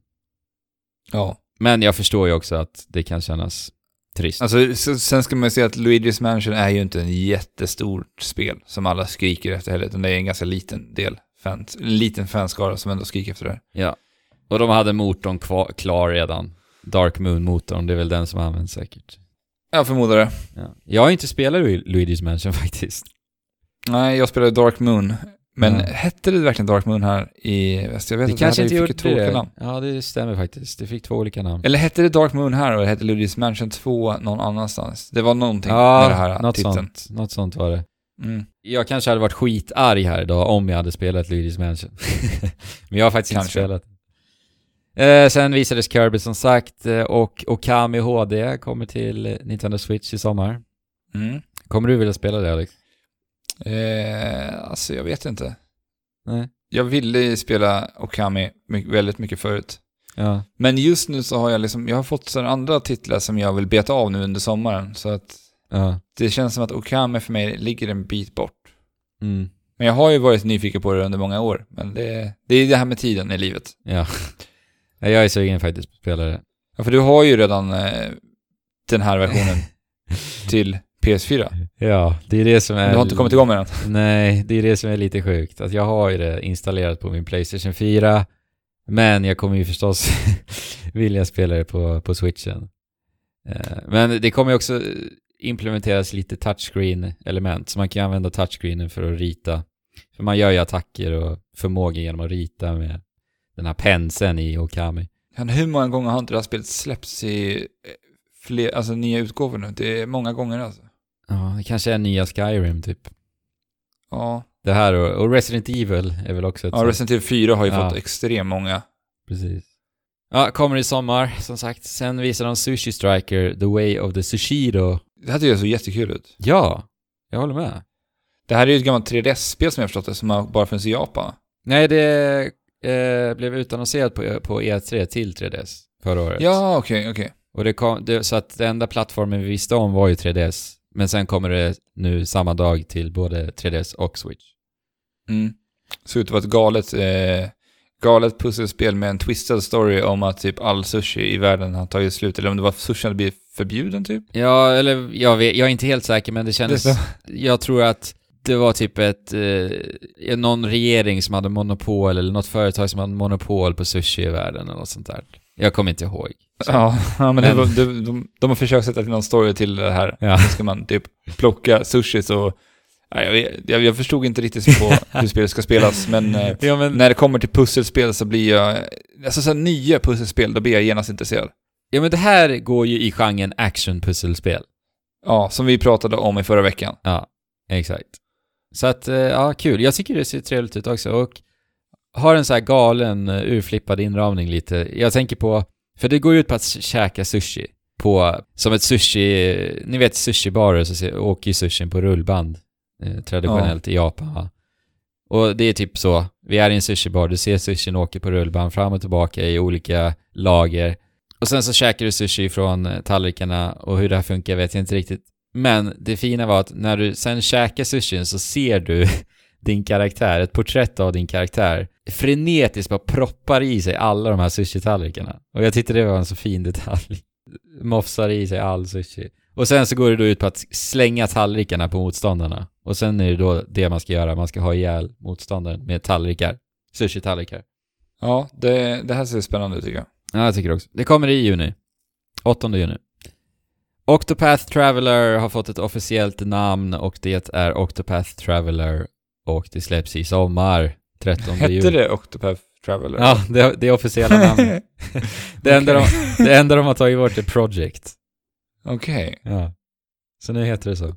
Ja, alltså det, det, ja, det är väl konstigt att byta namn. När ändå det här namnet verkar ändå ha satt sig hos ganska många Switch-ägare där ute som ser fram emot det här spelet. Så, Ja, faktiskt. Det, det pågick lite för länge va? Innan de... Ja, alltså det hade varit dumt om vi bara, vi döper det här till, eh, ja, jag vet inte, något helt annat. Ja. Det, då skulle ju många, kanske till och med tappa bort spelet och, eller tappa kollen på det spelet. Synd att inte Fabian var med här, för jag tror att han skulle kommentera mer på det här. Han är ju våran JRPG-specialist, expert, som Ja. vi har utnämnt honom till. För att det är han som spelat mest JRPG utav oss. Men vad tycker du? Tyck, blir du sugen på det här liksom? På något sätt? Eh, nej, inte jätte. Nej. Det är inget spel för dig helt enkelt. Nej, alltså det är väl mestadels för att jag vet att sånt här spel kräver så mycket tid Mm. utav mig. Mm. Jag har just nu ett JRPG som väntar och jag håller ju på att mentalt ladda i- för att jag ska sätta igång med det här. Ja. Och det kommer ni få höra mer om i framtiden. Ja. Men eh, det, det är ju en dedikation, alltså att ge sig in i JRPG. Jo, det är det ju. Ganska trevlig, trevlig period släpps, tänker jag, för ett JRPG. Sommar liksom, på en Switch. Ja, ja, det är ju rätt trevligt faktiskt. Ja. Fabian lär ju dyka in i det här, skulle jag gissa. Ja, Men- det får vi, vi får se till att skicka in han i det här annars. Ja. Fabian Eller ska spela detta. Mm. Men det är ju väldigt fint fortfarande. Jag tycker ju verkligen om... Ja, det är jättesnyggt. Alltså, jag älskar ju den här eh, liksom, kombinationen av 3D-världen med det här uh, Pick- spritesen. Ja. Så jäkla snyggt alltså. Och det jag tog med mig från den här lilla snutten också är att musiken är verkligen helt makalöst bra. Det är galet, galet bra musik. Fick man höra lite Mm. mer av. Alex, sen visades Travis Strikes Again, No More Heroes. Jag vill höra dina Eh, tankar. jag har ju spelat No More Heroes 1 och 2. Ja. Jag tycker ju att de är vrålcoola spel. De är bara så här helt galna. Slakten, eh, karaktärerna, allt är bara helt galet. Vi har ju den här herren då, Travis, som har köpt det här lasersvärdet på Ebay som ska börja jobba som lönnmördare. Som Ja. bara går ut och plöjer och slaktar allting. Ja. Nu i det här spelet så har han ju begett sig in, han har väl typ sugits in i spelvärlden och spelar i olika spel istället. ja, I en spelkonsol till och med. Mm. Jag önskar att jag kunde få det gamla No More Heroes. Det är väl det första Ja, känslan jag fick av den här gameplay-trailern. För nu verkar det vara mer typ top-down vy. ja. Alltså, Jag vet inte, det ser mer ut som en sån här twin stick shooter nästan. ja, lite så här beat em up, väldigt simpelt. Från Fogers perspektiv liksom. Alltså jag, jag blir lite besviken. Jag gillade den här äh, andra, det gamla No More Heroes. Det Mm. kändes så himla unikt i sin framtoning och Mm. hela den här punkiga så här, auran som det, där, som det hela spelet utgav sig för. Liksom. Så, Ja. Eh, alltså det känns ju lite som en spin-off snarare än... än Ja, men det, det är väl ganska... Så får man ändå se det. Ja, en spin-off på No More Heroes helt enkelt. Så får... Gemensamma nämnaren är väl att vi spelar som Travis fortfarande ändå. Ja. Men jag är ändå försiktigt nyfiken faktiskt, just för att det ser ju väldigt urflippat ut. Jo, men det, det har väl ändå varit kärnan av No More Heroes och alla Suda 51s spel. Ja, jag tänker att det känns ju ändå som att det har kvar hans charm på något vis. Ändå. Ja, det får man ju hoppas, för annars har det ju... Annars har det ju ingenting. Nej. Och det ska ju vara sju olika spel som man spelar i den här Men konsolen. är det så att eh, Hotline Miami ska vara ett av de här spelen? Det verkar ju så. Jag tror inte det är riktigt bekräftat. Och under den där Nindis evenemanget som Nintendo höll förra året när det här spelet visades, då var han ju där och hade en dialog med andra indieutvecklare. Så att på något sätt tror jag att vi kommer få se gästande För det, i, i någon det var det man form. väntade på i den här trailern. Så här, vart är Hotline Miami nu? Ja. Ja, på något sätt så tror jag vi kommer få se det. Kanske något mer indie, indie-blinkning Mm. också. Men eh, en annan farhåga för mig är ju att Suda 51 har ju inte gjort några riktigt ordentliga spel på senare tid. Så här, som har blivit... eh, Han har gjort mycket andra så här experiment. Han- Det här, eh, vad heter det? Let, Det här är- let it die. Ja, just det. Let it die som är så här... Mm. Och sen hade han det här Killer is dead, tror jag det som var innan, som också Ja. inte varit en sån här jättestor hit. Nej. Eh, Ja, men han vågar ju prova på saker i alla fall. ja, det, det får man ju ändå igenom. Ja. Men eh, sen om eh, det blir hit eller miss, det Ja. får vi se sen. Ja, vi får se. Det går ju att spela i Ja. co-op också, så att, hoppas att det går att Ja, spela men- online. Det är förmodligen inte det. Nej, förmodligen inte. det vi kan ju inte förutsätta det i alla fall. Men i och för sig så kan vi lösa det ändå, Alex, nu. Så att det är härligt. Vi får ju se till kanske köra tillsammans. Mm. Gött. Dark Souls eh, visades remastern lite snabbt och eh, primära fokuset just med Dark Souls här var att det släpps en Amiibo. En Dark Ja. Souls Amiibo. Ja, det var ju ändå Eh, lite charmigt. Ja, helt bisarrt. Men jag tyckte det var, det var kul. Faktiskt. Jag drog på smilgroparna. Mm. Vad jag har förstått som så gör den ju den här Praise the Sun-gestikuleringen redan från start när du vill i spelet. Det är typ Okej. det enda den gör. Det hade varit kul om de hade implementerat lite risk-reward i det. Att om du använder Amiibon så dör du, eller så får du göra den här Praise the Sun-gestikuleringen och kanske typ erhålla någon Estus Flask eller någonting. Mm. Det hade varit kul. Sen blir det kul ifall de använder den här eh, och gör eh, gestikuleringen i andra Nintendo-spel. Som en liten rolig grej bara. Ja, eller att om du använder Dark Souls Amiibon i, i alla spel i framtiden så får du en ytterligare svårighetsgrad till spelen. Alla spel är svåra.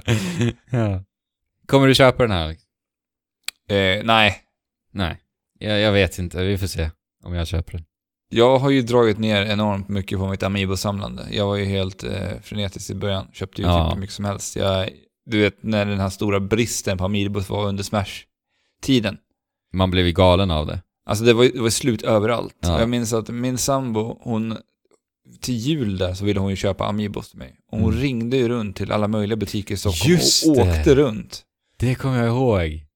Alltså det var ju galet, för hon kämpade för att få liksom de här Amiibosen som jag saknade. Ja. Hon, hon Just kämpade ju det. och fick tag på allihopa. Så. Och jag, jag kommer ihåg att hon överraskade väl dig till och med någon gång med några Amiibos som var svåra att få tag på som du, hon till slut hittade. Visst var det Ja. så? Ja. ja. Och du bara Så- blev helt lyrisk när du äntligen fick dem. ja, för de var ju helt slut överallt. Så, Ja. det, Det, det, det, var kul. det är samma för mig faktiskt. Jag har dragit ner på det rejält. Ja. Jag har ju dragit ner på allt mitt samlande överlag Ja, när det kommer till spel. samma här faktiskt. Jag tror vi tänker likadant där Alex. När det handlar om det. Ja. Jag vet inte, det, det känns bara så skönt att ha allting digitalt nu. Ja. Jag orkar inte att det ska ta så mycket plats i mitt hem längre. Jag Nej. tröttnar på den grejen. Jag kan göra någonting annat i mitt hem istället för att ha en massa spel i en hylla som bara står där och dammar. Ja, och helt ärligt, rent eh, visuellt så har jag också tröttnat på det där. Att ha spel Mm. staplade i mitt hem. Mm. Alltså inredningsmässigt så tycker jag inte det riktigt är snyggt längre. Helt ärligt. Nej, inte jag heller riktigt. Alltså jag var ju inne på liksom att gömma min spelsamling först-. Alltså skap, skaffa typ någon slags låda för att bara gömma undan alla spel, men ändå ha dem där. Mm. För det kan vara så här första steget till mig innan jag liksom tar steget att faktiskt göra mig av med de här spelen. Mm. Men nu har jag faktiskt levt utan alla mina spel sedan i augusti och jag saknar inte ett enda spel, vilket är ganska skönt. Ja, det måste ju kännas skönt. Mm. Här sitter jag och säger att eh, inredningen inte gör sig bra med spel och sen så har jag ett helt skåp av Zelda-prylar. Ja, men där kan man ju faktiskt göra lite snyggare. Ja. Det, det kan jag hålla med om. Ja. Så när man samlar på en serie, ja, när det går lite i samma anda, Mm. det blir lite mera, det blir lite mer stil helt enkelt än att ha liksom rena färgfästen i en bokhylla. Ja, Ja. exakt. För det är det jag... Det finns en video på vår YouTube när jag går igenom min Zelda-samling och i den så berättar jag också att mycket det jag går på med min samling är ju att det ska se snyggt ut. Så jag fokuserar ju också på att hela samlingen ska se bra ut just. Så att det, Mm. det blir ju vad man gör till å andra sidan också. Så är det. Ja. Men eh, vi lämnar lite samlande och går vidare i directen då. Ja, Mario Tennis, Aces. Mm. Ja. Visades fem minuter lång presentation här. Mm. Jag tycker det här ser jättebra ut. Ja, det ser faktiskt lite kul ut. Jag var ju sugen på det här uh, Mario Tennis som kom till 3DS. Sen så vart det ganska, det fick ganska så svaga, svagt mottagande överlag. Ja, Så det vart aldrig att jag spelade det. nej. Men eh, jag vill ju minnas någonstans att jag har ganska goda minnen från de här gamla Mario Tennis till typ Game- till 64. var Ja, det? det var Första 64 vi spelade. ja. Och det spelade vi sjukt mycket. Det var ju, alltså jag minns ju också att det var hur roligt som helst. Visst, vi var unga då, men Mm. Det är minnena man får gå på, såklart. Det roliga med det här spelet är att den eh, så, enspelarläget de verkar erbjuda, för det tycker jag har varit ett problem med egentligen alla Nintendos olika sportspel, vare sig det är eh, Mario Kart eller fotbollen eh, Ja. eller att det inte, liksom, det finns inte riktigt tillräckligt mycket där för enspelaren. Nej, jag håller med. Det här verkar ju ha lite substans i sig också. Bossar Ja. och lite roliga mekaniker på eh, olika banor. Ja, men som liksom kan få dig som spelare att bli lite, du har någonting att träna på. De visar det här när man ska skjuta de här uh, piranha plantsen. Ja, Det tyckte jag såg lite så här kul. För att ta- träna, att liksom pricka ja, med tennisen, att det finns lite, för förmodligen så kommer det här finnas ett, ett djup som Ja. du, djup i gameplayet som, liksom, ja. Och det var det jag blev så imponerad av när jag såg den här presentationen. För att det finns ju verkligen ett djupt. Och det, alla system de visar känns så genomtänkta. Mm. Och det känns som att det kommer att eh, komma in ett strategiskt element i det hela också. För att du har ju en specialmätare. Så att det gäller mycket att hålla koll på hanteringen av den. För att med specialmätaren så kan du använda dig av olika speciella tekniker. Eller så kan du vänta med den och ladda upp den till ett så här superslag istället.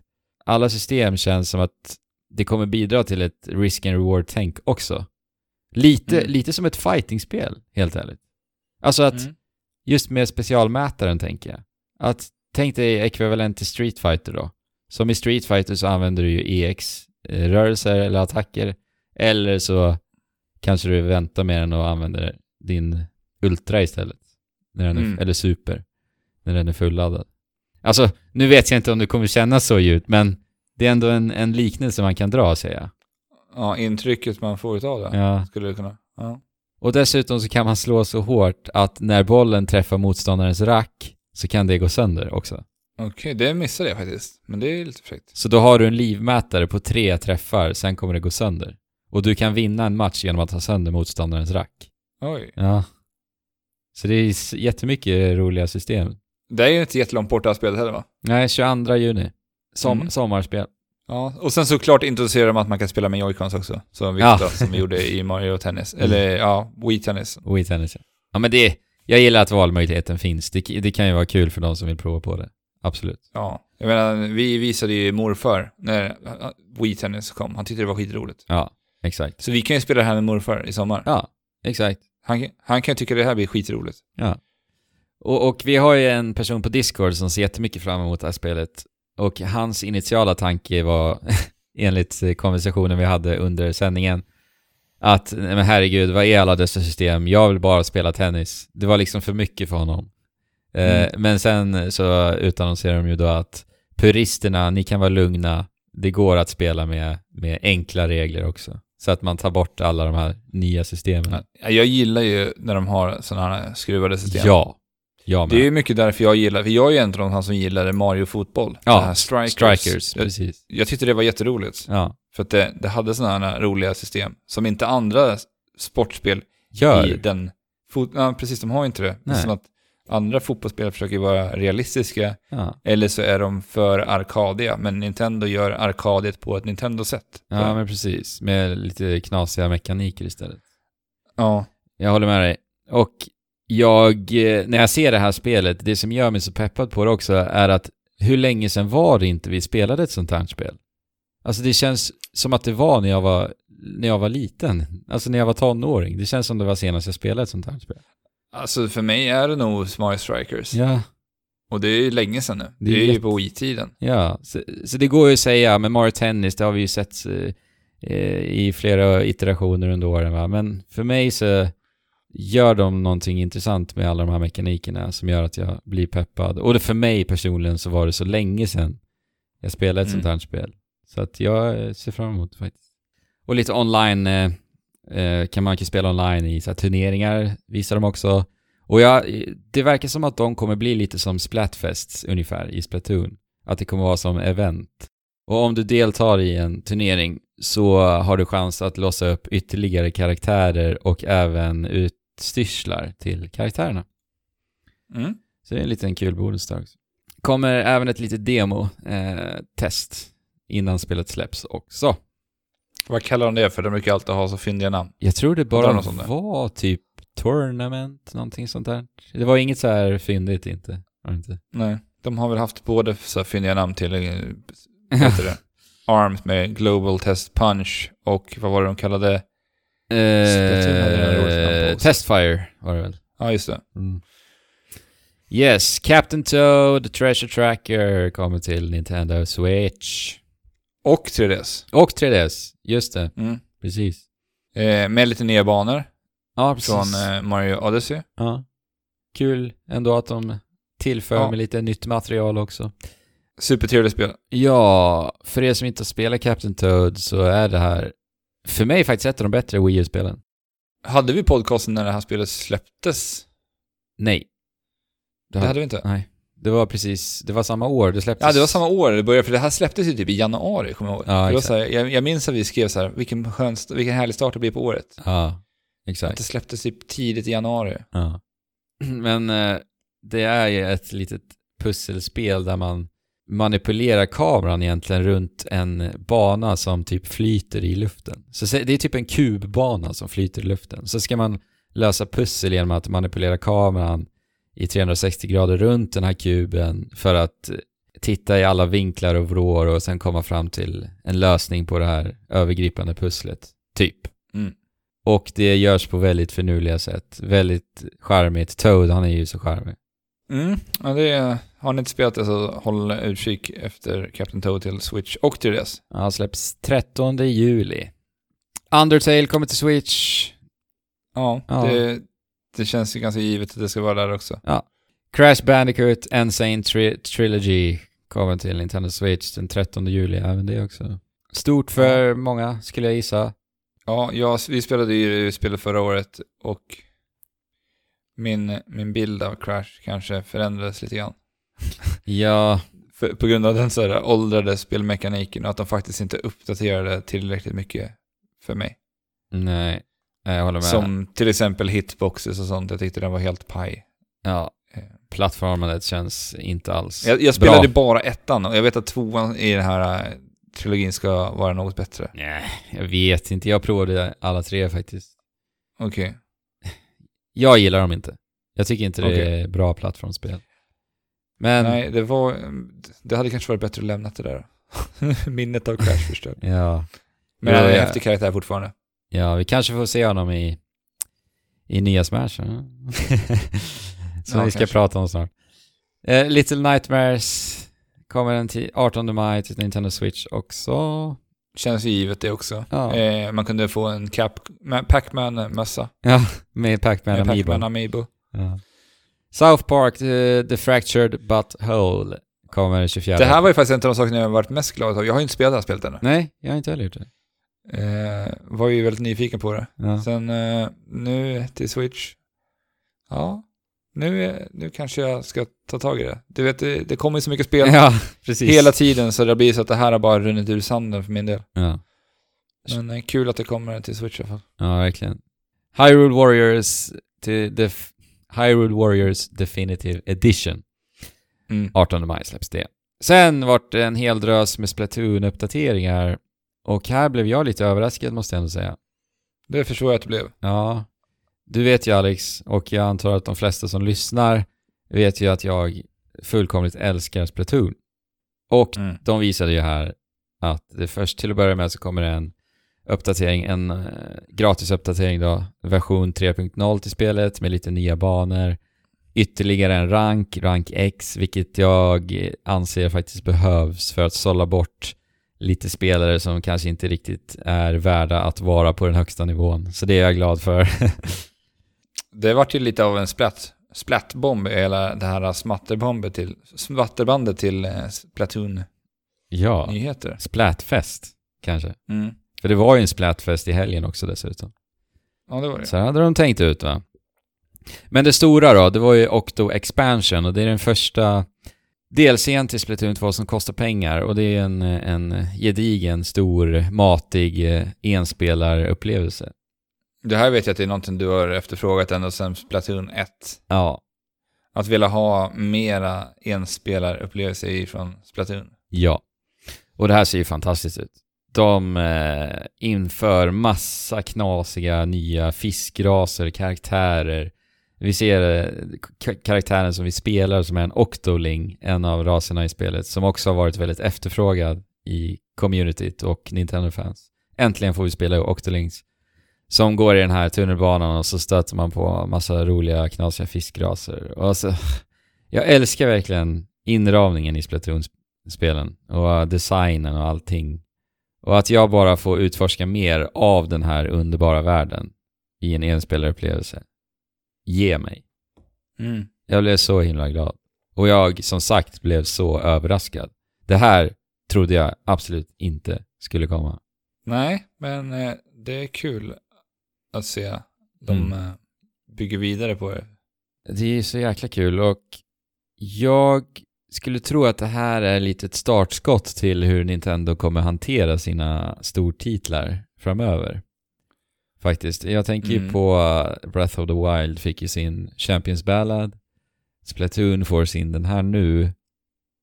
Jag förutser nu att på E3 så kommer vi få Mario Odyssey DLC utannonserat. Det tror jag. Ja, det är väl inte helt orimligt. Alltså, jag, jag hoppas ju att med ett Mario Odyssey DLC, Mm. att de introducerar en ny karaktär att spela som känns annorlunda. För att jag vet ärligt talat inte om jag skulle vara speciellt sugen på att bara få mera banor med mera stjärnor. Men hade det inte räckt med nya, nya capture-förmågor då? För dig? Alltså jag tänker en ny, en ny, ett nytt rike med helt nya fiender och nya... Så jag vet inte. Det, det blir så mycket samma sak för mig. Alltså jag, jag var en av de som liksom tröttnade när jag Ja, hade klarat av spelet. jo precis. Och jag är ju den som annars inte brukar tröttna på att spela Mario-spel. Nej. Men eh, just Odyssey så vart det bara så här inflationen av stjärnor att samla. Mm. Det vart bara äh, Jo, tröttsamt för mig. jo, men jag förstår det. Alltså kommer man från, från ditt perspektiv så kan jag ändå se att det kan bli lite mer av samma. Att bara Mm. göra nya riken så. Så att jag skulle vilja se att de gör någonting Mm. lite annorlunda med en twist. Mm. Men att man fortfarande har kvar känslan av Mario Odyssey. Ja, vi får se. Splatoon 2 Octo Expansion kommer i sommar och jag har redan betalt för det här. Jag blev liksom överlycklig och jag trodde inte det här skulle komma. Så att ge mig bara. Härligt. Och sen det sista då Alex. Mm. Det var mer Splatoon. Till att börja med. Ja, jag trodde ju att eh, det roliga var, när det här skedde så trodde jag att först och främst så är de här två inklingens som vi ser Mm. var ju en orange och den, blå, den orangefärgade tjejen och den Mm. blåhåriga snubben. Ja, precis. Och de två vad heter det, använder de i marknadsföringen inför Splatoon 1. Ja. Så att min första tanke var ju så här, okej, spelar de en gammal trailer till Splatoon 1 nu? Vet du vad Alex? Nej, De gör det. det är det? Ja. Och det, det tycker jag är en så snygg detalj. För att det är den första trailern som någonsin släpptes till Splatoon. Ja. Och sen så i, vidare i trailern så gör de ju, har de ju gjort om den förstås. Men de första inledande typ 15 sekunderna är exakt samma trailer. Ja, det är det. Ja.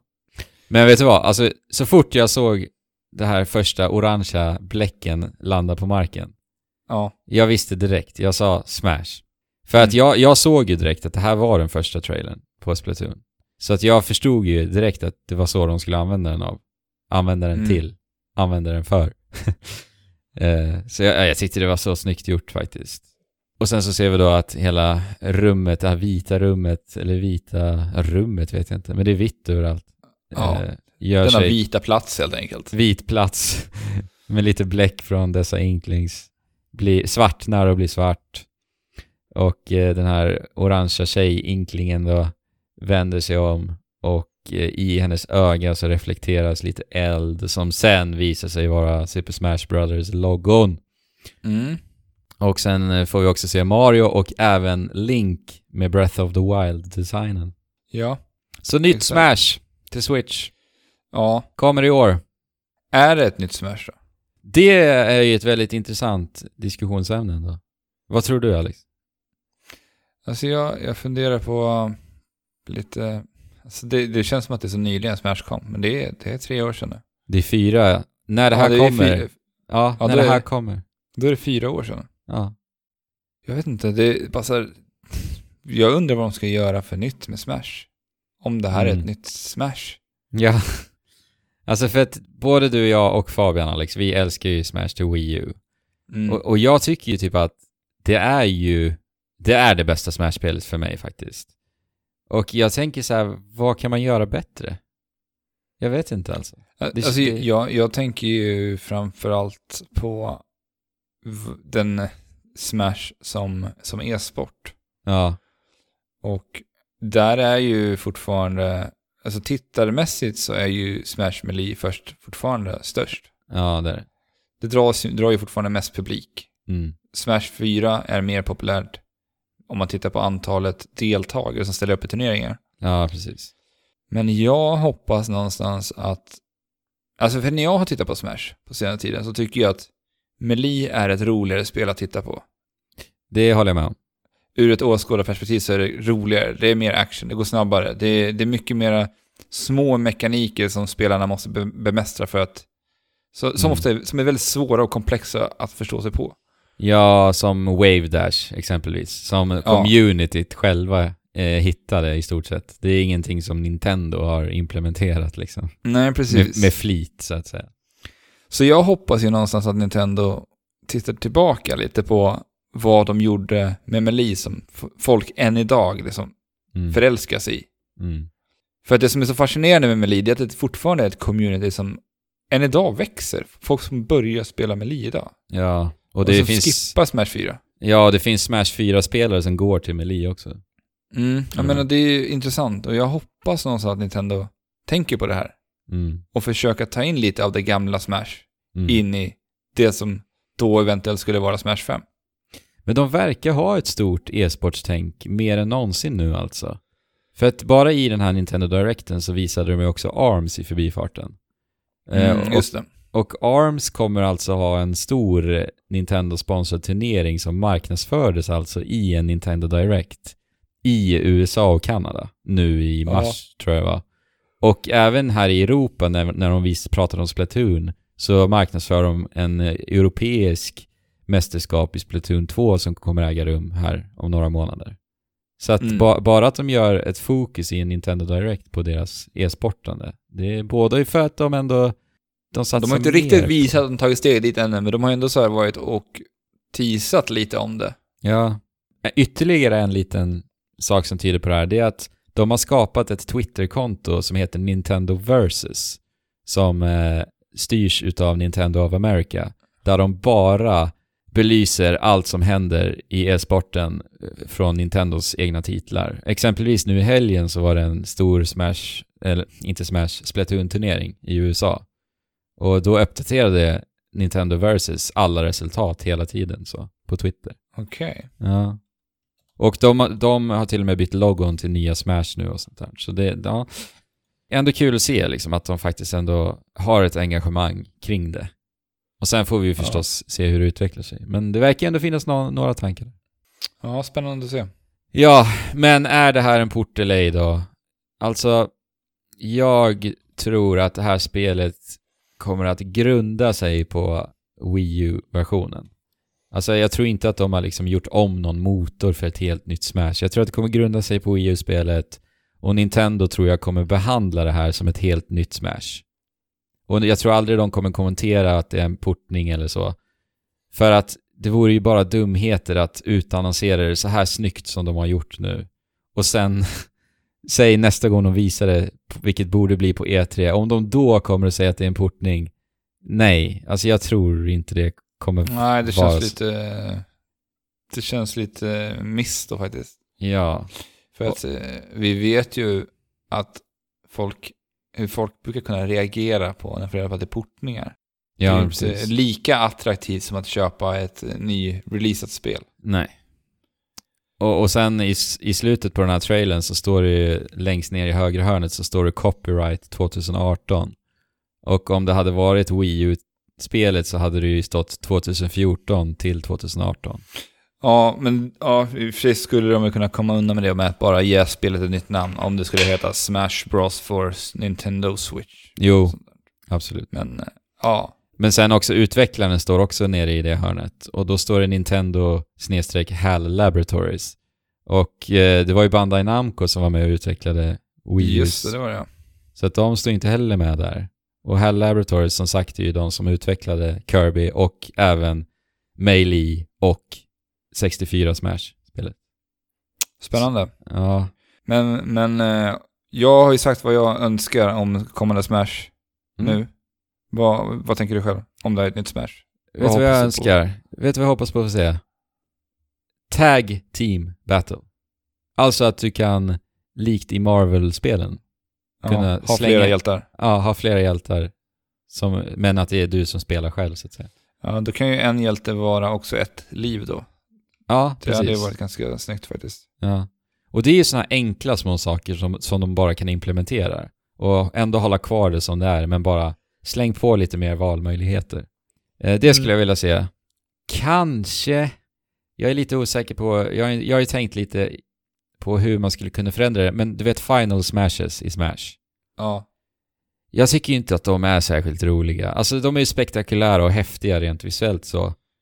Men jag tycker inte de tillför särskilt mycket till själva fightingen. Alltså kärnan i fightingen.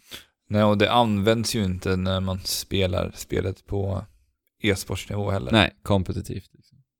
Så jag vet inte. Kanske något form av... Någon form av ultra på något sätt. Kanske hade varit häftigt att se ett Smash. Jag vet inte om någon specialmätare man laddar. Jag vet inte om det kanske... Det hade kanske varit horribelt. Men jag vet... Men hur, känner, hur, hur känner du rent tempomässigt då? Vill du ha Smash 4 igen? Eller skulle du vilja att man sna, låt, snabbt titta lite mer mot Melee-hållet och rör sig tillbaka dit? Alltså med tanke på att Melee är så pass stort som det är på en kompetitiv nivå så antar jag att jag skulle gilla den, det, det tempot. Men det Ja. var så länge sedan jag spelade Melee. Jag älskade ju Melee och spelade det i hutlöst många timmar. Men jag minns ju inte skillnaden ändå. Men jag alltså, men du, jag- du, jag- du spelade ju liksom, jag tänker framförallt du spelade ju Smash 4 på ett annat sätt än vad du spelade Melee när du var yngre. Ja, precis. Ja, jag, jag ser fram emot att höra vad de har att säga till liksom det kompetitiva communityt för Smash Mm. på, på E3. Ja, verkligen. Jag, jag förmodar att det blir ganska mycket fokus på Smash, för det, de vet att det här är en spelserie som säljer ohyggliga mängder ja. spel. Jo, det är ganska övertygad om. Att det kommer att vara fokuset. En positiv nyhet också, det är att Sakurai, alltså hjärnan Han- bakom Smash-spelen. Han som skulle göra det sista i och med Smash 4. Ja. Precis, han som skulle göra det sista. Han är med på det här tåget. Han har jobbat på det här hårt, har han gått ut på Twitter och sagt. Och det tyder ju Okej. också, det tyder ju också på att det faktiskt är ett helt nytt Smash. Ja. och inte en portning. För jag tror, alltså jag, jag läst lite om Sakurai, han är en väldigt intressant spelutvecklare. Jag kan säga att han skulle aldrig tillåta att göra en portning baserat på de efterforskningarna jag har gjort på den mannen. Mm. Han, du vet, det var ju han som var med och skapade Kirby från första början också. Tillsammans med Iwata och HAL Laboratories. Och han slutade ju på HAL Laboratories bara för att han orkade inte med att göra uppföljare som kändes som samma spel hela tiden. Liksom. Ja. Så att eh, han är en, eh, en kreativ eh, själ som... Ja, vi får se. Det är spännande. Mm. Får jag bara fråga, har du någon tredjepartskaraktär som du skulle vilja se i Smash? Shovel Knight. Shovel Knight. Mm. Inte Crash då? Nej, jag ser hellre Shovel Knight. Eh, för mig så är Shovel Knight en Nintendo-karaktär. Han, ska, han ska vara med i Smash. För att det var där Ja. Shovel Knight började. Ja, och om det är någon indie-karaktär som skulle kunna ansluta, då känns det ju som att det blir Shovel Knight. Mm. För det hade varit kul att få se ett indiespel representerat. Eller så klart skulle jag jättegärna vilja se eh, Rusty eller någon från SteamWorld-serien. Mm. Det hade varit ja. kul. Shit vad häftigt det hade varit. Det hade varit jag hade blivit så glad för Image and Forms skull också. Ja, Ja, det hade varit häftigt faktiskt. så ja. Men Alex, vad, vad skulle du... Alltså om vi säger att det här är ett nytt Smash. Mm. Hur skulle du känna om vi fick mindre material? Alltså för att, jag menar, kollar man på Smash Wii U och 3D-spelet, alltså hur många karaktärer är det? Det är 50 plus karaktärer. Skulle, skulle du vilja att man bevarar alla karaktärer? Är du rädd för att det nya ska Nej. liksom plocka bort? Jag, jag skulle tycka att det var ganska skönt att kapa ner ganska drastiskt på karaktärsutbudet till en början. Mm. För jag, jag gillar ju det som Street Fighter alltid gör när de släpper nya spel. De Mm. börjar med ett smalt karaktärsbibliotek och sen successivt så introducerar de nya karaktärer. Ja. För att det var någonting man märkte väldigt mycket när man spelade Smash som allra mest. Att det blir så otroligt många karaktärer som du ska lära dig. Mm. Men även om du inte ska lära dig att spela dem så ska du lära dig hur de rör sig och lära sig hur deras attacker fungerar. För ja. att du ska kunna kontra deras attacker. Och det är galet när det är så många. Och- Ja, jag menar det blir väldigt matigt att sitta och studera alla karaktärer och deras Ja. eh, movesets. Så de får gärna kapa ner på det för min del. Faktiskt. Vad vad härligt att du tänker exakt som jag. För jag håller med Mm. dig. Jag håller helt med dig. Och jag tänker också, med tanke på att man får se Breath of the Wild Link, så, Mm. så kommer de ju säkert, hoppas jag också, eh, förändra karaktärerna som redan finns ganska drastiskt. Så till exempel Link då, han kommer ju förmodligen förstås använda sig av Breath of the Wild-föremål i sina attacker istället. Mm. Och typ Mario, han kanske använder sig av Cappy istället. Det vore ju nästan dumheter Ja, att... det hade jag hoppats på. Lite nya movesets och inte Mario spela som man gjorde liksom för Ja. typ tio år sedan. Så- Och det hade ju det hade gjort att det ändå känns, känns fräscht då om de ändå eh, kapar på karaktärsgalleriet. Mm. Så att jag, jag är också med på det. Tror du att det släpps med onlinet nu då, i september? Ja, det, det- måste det göra. Alltså, de kan inte tappa bollen en gång till. Nej. Eh, Det, det måste de ha löst tills, fram tills det här. Det är ju ett stort gjutet spel nästan att släppa med, med onlinet, faktiskt. Men eh, det viktiga är ju då att det verkligen fungerar, å andra sidan. Tänk vilken katastrof om, om onlinet skulle krascha när, Vi får ju hoppas att de sitter och hårdtestar det här redan nu. Alltså, eller att de har börjat någonstans. De något. måste Det- inse att det kommer vara tryck. Alltså herregud. Men jag hoppas ju att de implementerar ett rankingsystem och sånt där också. I online. Ja, för att det, alltså onlinet på Smash 4 var ju kass. Katastrof. Fullkomligt kass. Alltså det, det fanns inget sätt, ingen ranking. Du vart liksom bara random matchmaker mot vem som helst hela tiden. Ja, inga valmöjligheter heller. Det var for Men så glory eller for fun. Ja, och du kunde inte känna av, alltså som man kan göra i andra typer av fightingspel där du liksom kan känna av din progression och utveckling själv, som du gör. Ja. Genom att klättra upp i level, genom att möta motståndare som är i samma klass som Ja. dig själv, eller bättre. Nej, precis. Det fanns ju ingen, ingen eh, system för hur, vem du matchas med. Det var ju bara slump. Nej, och så jag menar, när vi satt och spelade lokalt hela tiden så var det inte kul heller till slut. För att vi, vi eh, höll på med evighetsmatcher. Ja, just att vi spelar mot varandra och vi lär oss vi vet, ja men jag, när jag möter henne visste jag hur han skulle spela. Precis. Det blev Och du visste likadant om mig och det vart det så här, bara, enformigt till slut. ja. Så ja. Ja, det får de fixa. Kul. Nytt Smash, Nintendo Directen. Jag, vet du, Mm. jag gjorde ju en liten sån här poll på Instagram. Mhm. Där jag frågade våra följare på Instagram vad de tyckte om Nintendo Directen. Om det var antingen Nintendo is on fire eller med för många portningar. Ja. För vi fick ju se mycket sånt i den här Nintendo Directen också, igen. Mm. Eh, och det blev 75% på Nintendo is on fire och 25% på att det är för många portningar fortfarande. Mm. Jag kan ju ändå se, jag kan se båda hållen faktiskt. Jag förstår att många tycker att det blir lite väl mycket portningar. Eh, Ja, jag, jag tror att det är lite så här vi kommer få se Nintendo Direct framöver. Alltså, Nintendo Direct kommer inte längre ha det här stora fokuset på deras egna stora spel längre. Nej, du Utan menar jag tror att... att, jag tror att de kommer titta lite mer på typ tredjepartstitlar, indie-titlar och utannonsera sånt här lite min, mindre spel under Nintendo Directs. Såvida. Ja. de inte gör de här stora, stora speciella Directsen. Men jag tänker de här som vi fick se förra veckan. Mm. Och att man liksom sparar de här stora bomberna till till exempel E3. Mm. Vi, men Smash var ju en stor bomb. Alltså, Ja, men de är... Ja, alltså, men du menar utfyllnaden ändå? Att det ja, blir... alltså det hade ju varit en större bomb om det hade presenterats... Alltså men de, jag kan säga att den här bomben är bara, de har liksom tänt stubinen på Smash. Mm. Och det finns en möjlighet att, eller att den här bomben kommer att explodera på E3. Jo. För, för att jag personligen är som, som när vi pratade om Metroid Prime utannonseringen förra året på E3. Ja. Jag, jag, jag sprängs ju inte av den här typen av utannonsering när man bara liksom lägger upp en logo. Jag teasar liksom. Nej, alltså det, för mig är det så här, aha, men ni gör det, men vart är spelet? Mm. Jo, men jag förstår För det. bomber för mig, det är liksom när jag får se gameplay. Wow, hur ser det ut i rörelse? Shit, Mm. då sprängs jag. Jo.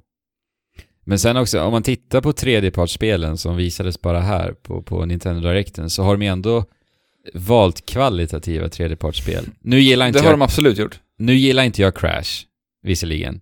Men jag vet ju att Crash har en stor, stor skara fans och det blev ju bra mottaget generellt. Ja, ja, men jag tycker att eh, överlag så är det, det är en bra direct och det är bra, alltså de visar mycket Ja. vilket samarbete de faktiskt har ordnat nu. Ja. Jag menar, vi får fortfarande inte glömma bort den här tiden när Nintendo inte hade någon annan än sig själva i stort sett, och Ubisoft typ, att Ja. samarbeta med. Alltså det var en tid, hörni. Alltså Wii U-tiden var så mörk när man tänker på det. När man tänker tillbaka Ja. på Wii U-tiden nu. Alltså vi väntade i tre, fyra månader på att få spela ett enda spel ibland. Mm. Och nu, alltså, är det ju nästan för mycket att spela. Och Jag, hoppade faktiskt, jag hoppade faktiskt in på e-shoppen här i veckan ja, och bara kollade det senaste. Och det Ja. är till och med titlar jag inte ens känner till. Så det, det bara rasslar in grejer. ja. Och då, och, och då på allt det här indiespelen också. Ja. Liksom. Så att de byg- bygger verkligen på sitt bibliotek. Mm. Ja, trevligt, trevligt. ja. Jag tycker fortfarande om Nintendo Directs väldigt, väldigt mycket. Och vad säger du Alex? Ja, men alltså det, alltså att vara en sån typ av spelare som vi ändå är, som intresserar oss för, på vad som händer i spelvärlden, Mm. så mättar ju det här suget hela tiden. Ja. Istället för bara ha det här eh, E3 som sker en gång per år. Istället så får vi de här små eh, directsen som Nintendo håller i. Mm. Och eh, jag blir bara glad att se, se titlar utannonseras i videoform och att företag som Nintendo som lägger ner tid, och, tid på det här. Ja, och få det på smatterband just. Presenterat mitt framför ögonen. Bam, bam, bam, bam, bam. Det är, det är så härligt.